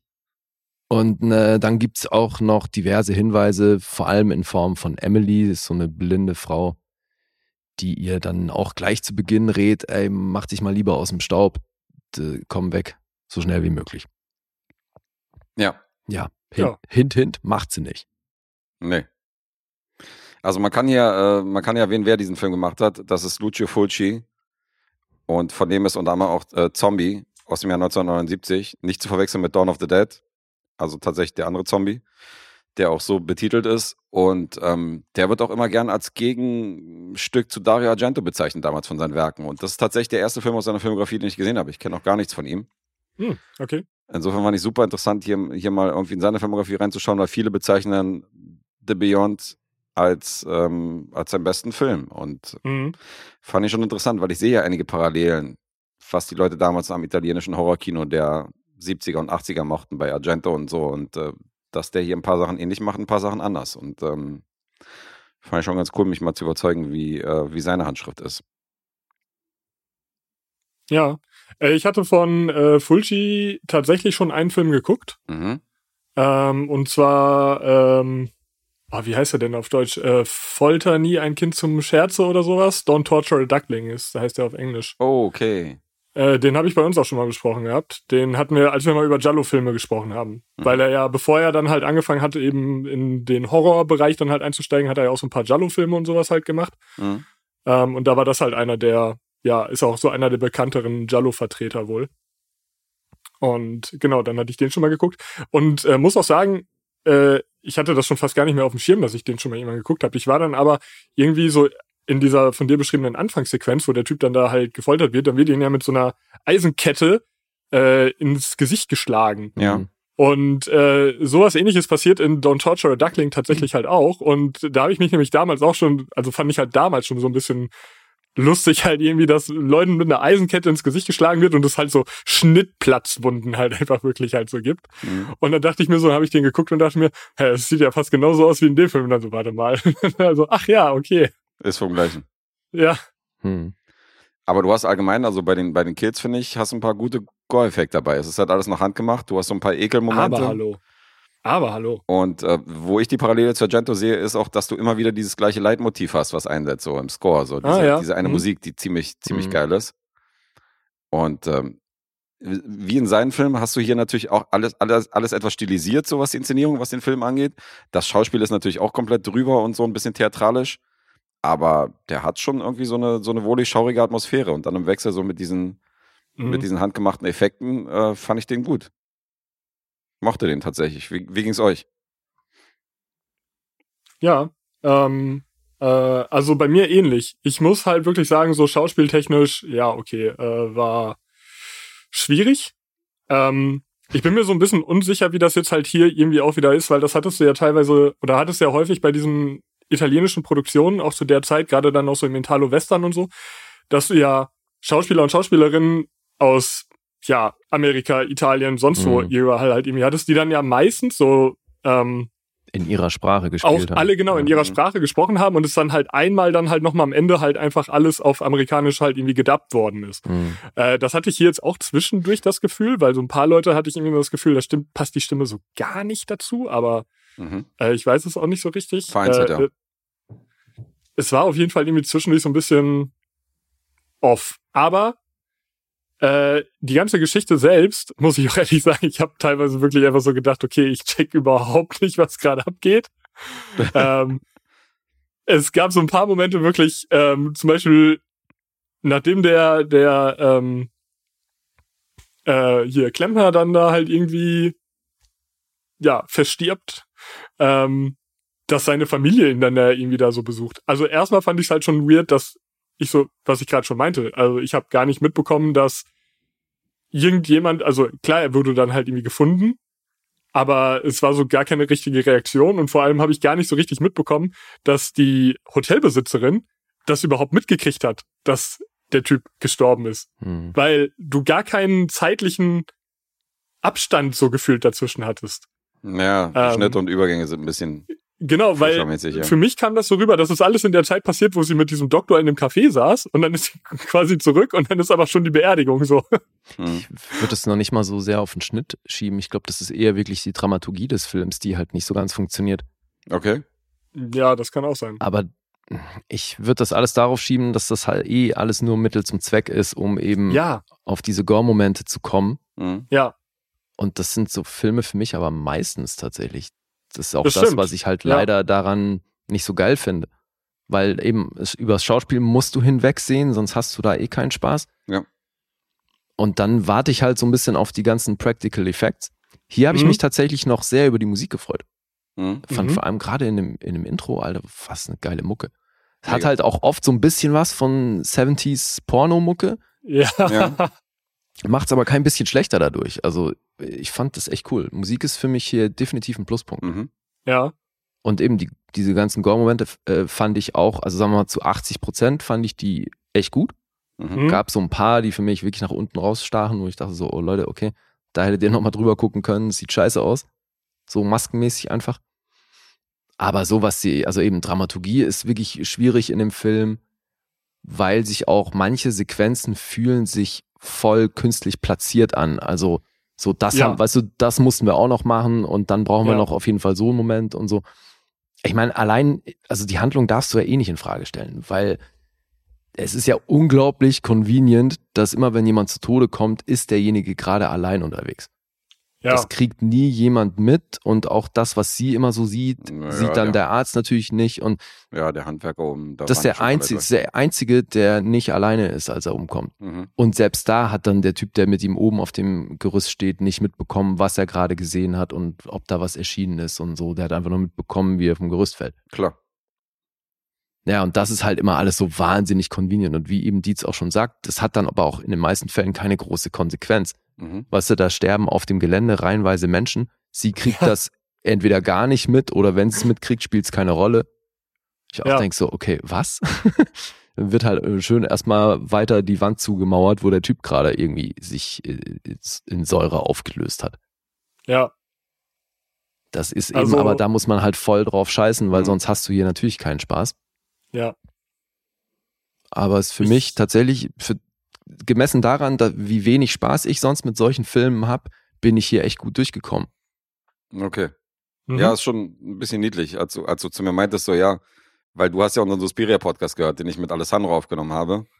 Und da meintest du zum Beispiel, ob das hier auch in die Richt- Argento-Richtung geht, so der Reiz dieses Films. So. Und da meinte ich so, ja, das ist genau der Stil, so die Musik und dieses Überstilisierte und Schauspiel scheiße und so, aber trotzdem irgendwie geil. Und ähm, aber im Gegensatz zu einem Slasher zum Beispiel, was du gerade meintest, wo ich mich halt nur auf die Kills freue bei manchen schlechten Slashern, so wo ich dann denke, Mhm. so das ist mein einziger Schauwert, Mhm. finde ich halt ganz cool, dass der hier diese Gruselaus-Atmosphäre, diese klassische Atmosphäre so ein bisschen Mhm. aufbaut. Wie so 60er Jahre, 70er Jahre Gruselschlossfilme, weißt du, diese, dieses Mystische mit diesem blinden Mädchen und so, weißt du? Ja, okay. Zwischen diesen Ja. Gore-Effekten. Insofern finde ich den auch sehr atmosphärisch, was den Rest angeht. Das funktioniert auch, finde ich. mhm. Aber du darfst halt eben zu keinem Moment drüber nachdenken, wie das zusammengesetzt ist. Weil Nee, es nee. ist halt voll random, eben wir erzeugen die Stimmung durch Musik und jetzt noch ein blindes Mädchen und noch eine blinde Alte und ein Hund, der beißt und also weißt du so, Ja, ja, klar. Du Mhm. darfst nicht zu viel es ist hinterfragen. einfach so alle, alle Register gezogen, um diese Stimmung zu generieren, drauf geschissen, inwiefern das in die Handlung passt. Mhm. Du darfst nicht Ja. zu viel hinterfragen. Aber ansonsten, ich meine, der geht nicht mal 90 Minuten und der hat halt ein Budget von 400.000 gehabt. Also Ja, ja, dafür, dafür Auf jeden. hat er hier wirklich was Geiles hingelegt. Also Ey, für die. Mittel, die er hatte, ist das, ist das schon okay. Ja, also ich, ich muss sagen, so die, die Gore-Elemente und die ähm, ganzen Szenen davon. Klar, ich fand auch ein paar waren jetzt nicht so super. Äh, ein paar waren mir auch ein bisschen zu lang gezogen, vor allem die in der Spinn- Bibliothek. Ja, die Spinnennummer, ne? ja, Aber es ja, war auch ein bisschen halt eklig mit den Spinnen, Geil, super geil gemacht, Mhm. aber ewig. Ja. Ja, ging eine Weile. viel zu lang. Also Ja. da habe ich dann jemand ja. so gedacht, so, okay, ja, äh, wir wissen es jetzt so, da sind Spinnen, Mhm. Leute. also, Und sie nehmen sein Auge auseinander. Gut. ja. Next. Ja. Ähm, war, sah cool aus, muss ich echt sagen. Auch so Mhm. die Übergänge dann tatsächlich. Also, das habe ich auch gelesen, da haben sie viel dann auch mit Schnitttechnik oder mit so falschen, also mit so, allgemein muss ich sagen, haben sie viel von der Tricktechnik super gut gemacht halt. Mhm. Ne? Mhm. Also, wo du dann halt schon siehst, da, ähm, du erkennst teilweise gar nicht so richtig, wo der Übergang zwischen Maske und, und, ähm, naja, echtem Körper teilweise so ist. Mhm. Äh, zum Beispiel halt eben in dieser Spinnenszene gibt es ein paar Momente davon halt irgendwie. Und dann aber auch zum Beispiel, also das ist mir direkt in dieser ersten Szene aufgefallen, wo der Typ an diese Wand genagelt wird. Ähm, wo er halt wirklich dann ja irgendwie, klar, ist irgendwo keine große, keine große Schwierigkeit, die Hand hinter der Wand dann halt irgendwie so durchzuführen und sowas, aber es sieht richtig gut aus. Hm. Ja, also Ist gut gemacht. Ähm, auf jeden. es ist mega gut gemacht. Du siehst Mhm. diesen Übergang nicht wie bei vielen anderen, naja, so, so, naja, Slasher oder Gore-Film oder sowas dann halt teilweise, du siehst den Übergang nicht so krass zwischen, zwischen der echten Hand und der, ähm, Puppe. naja, der Attrappe. genau, Voll. der Mhm. Puppe. Und äh, das muss ich echt sagen, hat mir sehr gut gefallen. Und allgemein, wie gesagt, halt auch so, wie dann so mit Schnitttechnik und so dann teilweise da auch so ein bisschen hin und her gewechselt wird. Mhm. Ähm, und das hatte für mich auf jeden Fall dann halt auch den Schauwert hier. Ich fand das Finale so ein bisschen weird, muss ich leider sagen, weil ich da so mir so gedacht habe, okay, was passiert, warum, warum das jetzt noch? Mhm. Ich war nämlich die ganze Zeit eher so auf so ein, also dieses übernatürliche, surreale, ne, halt irgendwie so Geister, Dämonen, irgendwie sowas in der Richtung. Und dann kommt da jetzt noch irgendwas, was ich jetzt nicht so krass vorwegnehmen möchte. Mhm. Wo ich jetzt aber auch schon gelesen habe, dass, ähm, steht halt auch bei den Trivia Facts bei IMDb mit drinne, dass es halt tatsächlich so war, dass das Studio so ein bisschen nach ehemaligen Erfolgen von, von Fulci da halt gesagt hat, nee, nee, nee, wir wollen noch so eine Szene da quasi haben und da hätte er sonst halt kein Geld gekriegt. Und genauso hat es sich halt während des Schauens auch angefühlt für Ja. mich, wo ich mir so dachte, Das meinte ich mit Hä, komisch, so random platzierte Elemente irgendwie. Ja, ja, random platzierte Elemente war für mich halt eben diese ganze, diese ganze, ähm, ja, Leichenraum-Szene Ja, ja, da total. irgendwie, ne, die so plötzlich einfach da war. Ich dachte mir so, okay, wer sind, wer ist die Frau mit dem Kind da jetzt halt irgendwie? Ah, okay. Ja. Hä, warum ist er jetzt schon in, warum wurde er schon obduziert? Das habe ich gar nicht gereilt, weil wie gesagt, ich war so, sie ist gerade aus dem Haus gefahren, sie ist gerade den Kaffee am Trinken mit diesem Doktor und jetzt ist der Typ schon obduziert. So Ja. was? Die sind schnell dann. Die sind sehr schnell.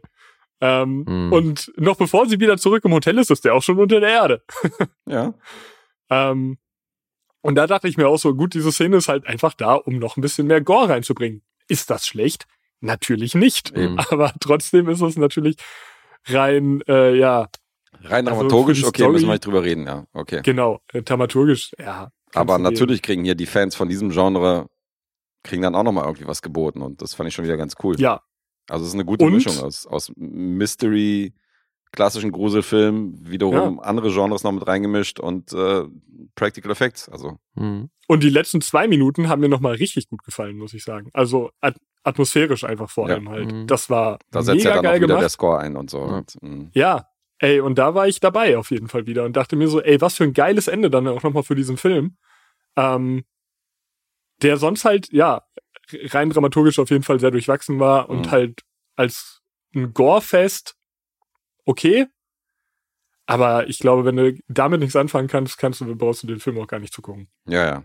Aber da kann ich drüber hinwegsehen. Alles, was so eure angesprochenen Sachen sehe ich, aber meine Prioritäten des Films oder meinen Spaß habe ich halt an anderen Aspekten dann gesehen. Ja, genau. Nee, hatte ich auch. So ist es nicht. Macht er einiges Also. richtig. Ja. Wenn in der Das Hölle kein Platz ist, kommen die Toten eben auf die Erde, wie man so schön sagt. Okay, aber das heißt, Dietz, unterm Strich fandst du den jetzt dann doch gut? Also, weil du bist ja, bist ja Fan von diesen ganzen Gore-Geschichten, oder nicht? Ja, ja, auf jeden Fall. Also deswegen wollte ich den ja jetzt auch gucken, weil ich mir so dachte, Mhm. ja, irgendwas so so ein bisschen so dieses Oldschool-Gore-Ding halt und Fulci ist da ja auf jeden Fall, der wird da ja sehr hoch gehandelt, auf jeden Fall, eben durch sowas wie Zombie und so ja auch. Und äh, andere gewisse Titel, die man in Deutschland nicht gucken darf.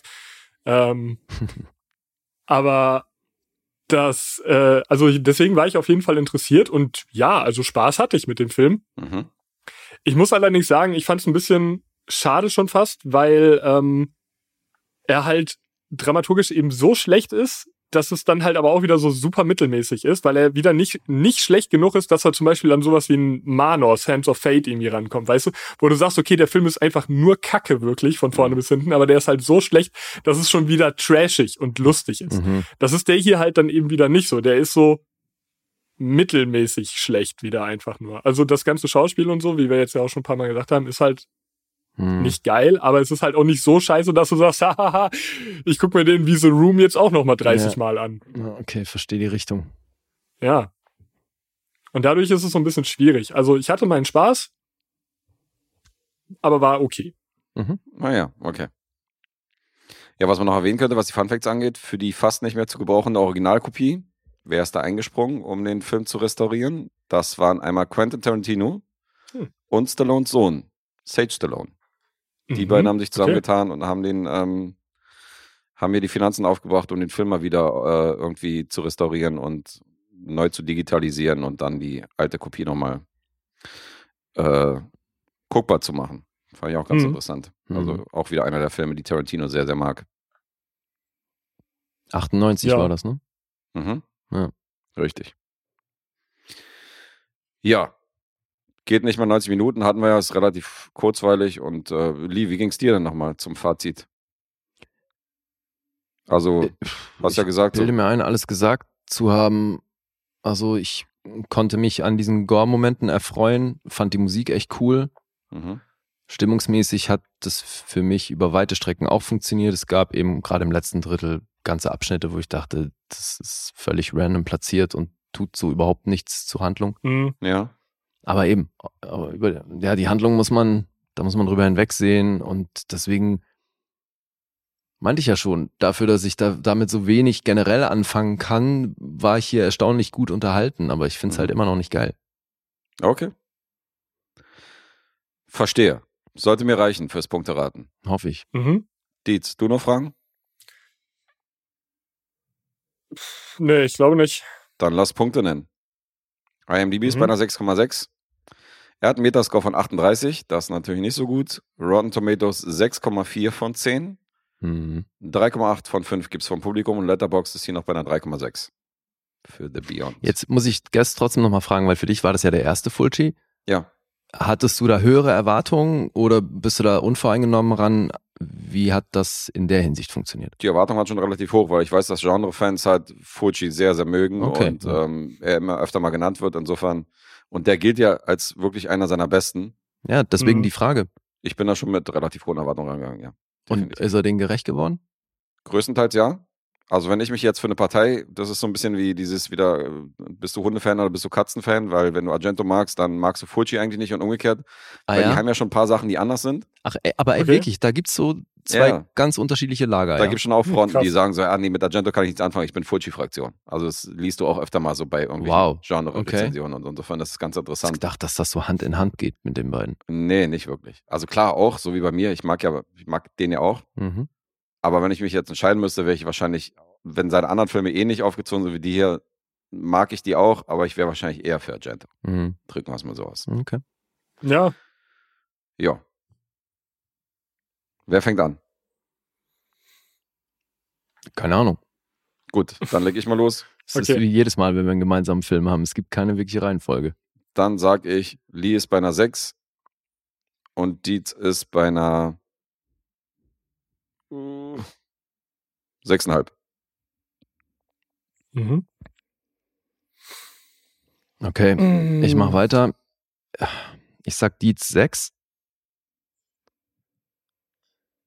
Und Gus, oh, das ist tricky, Alter. Da bin ich schon wieder so am Schwanken irgendwo zwischen siebenhalb und acht. Ich sag siebenhalb.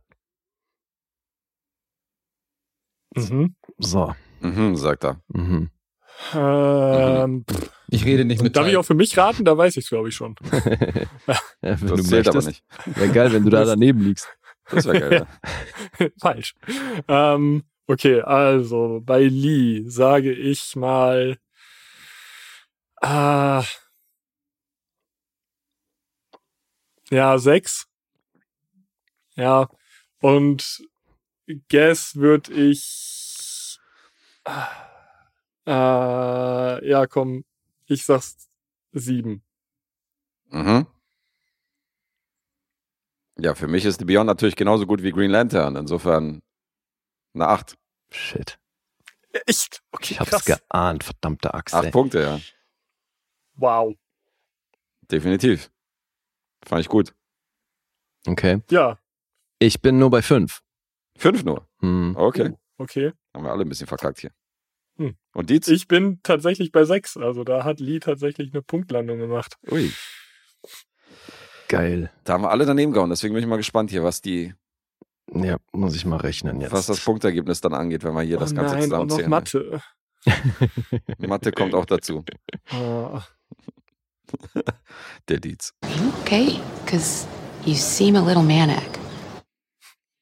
A little manic. So, du kannst ja in der Zeit mal berichten, äh, was denn in der nächsten Episode das Publikum erwartet bei euch.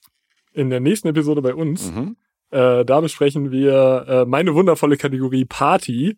Oh, Party. Ah, ja, ich kann ja schon mal spoilern jetzt gerade für alle, die es dann hören. Äh, ich habe mir die nämlich äh, absichtlich ausgesucht, um einen äh, Film zu gucken, der jetzt gerade im Kino läuft, den ich mir jetzt die Tage noch anschauen werde, und zwar Buddies, Buddies, Buddies. Ah, Mhm. Ähm, da hatte ich fast ein bisschen Angst, dass wir den heute hier vielleicht noch besprechen oder so und ich den noch nicht geguckt habe und dann hier heute sitze so, hallo, ja, ich wollte die nächste Folge bei uns besprechen. Kacke. ähm, okay.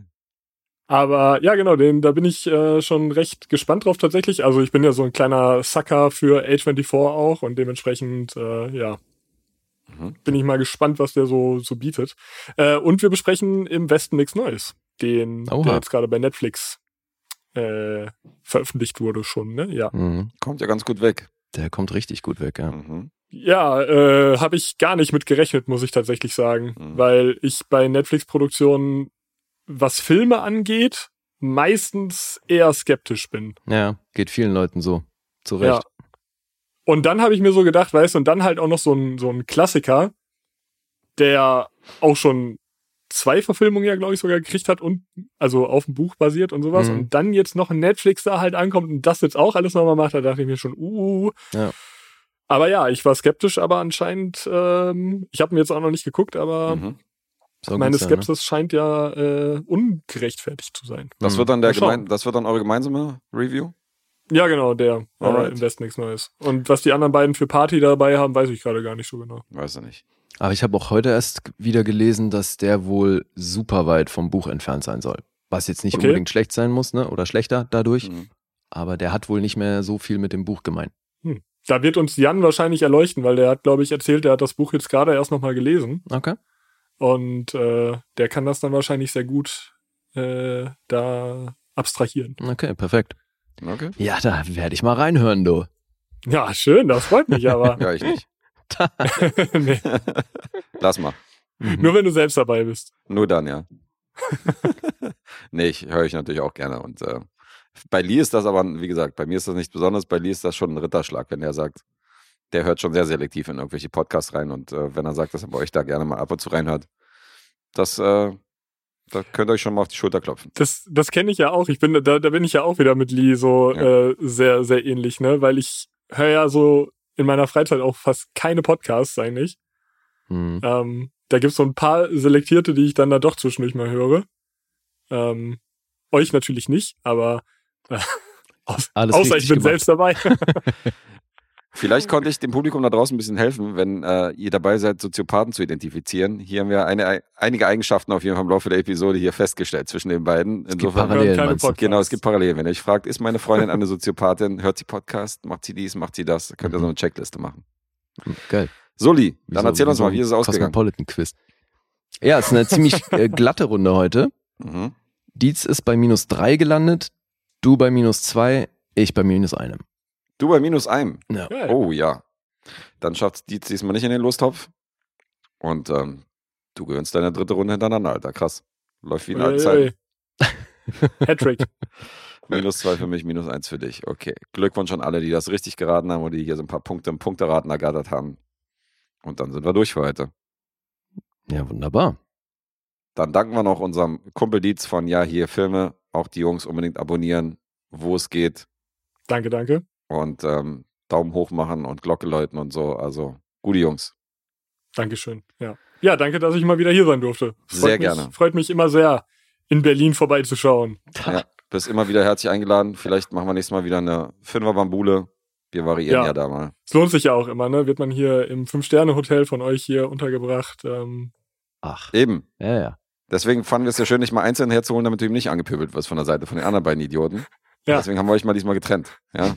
Muss auch mal sein. ist auch mal schön, ist wie Urlaub. Äh, ist schön, dass sich die Gäste irgendwie ansatzweise wohlfühlen. So sieht's aus. Ja.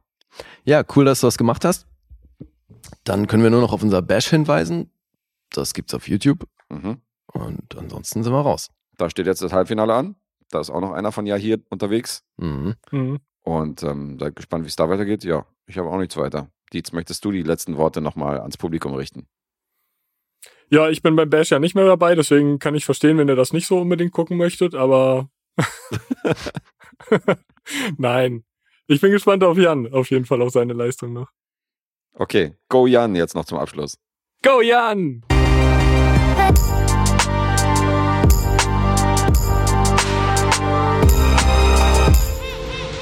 Bewegt Bild Banausen.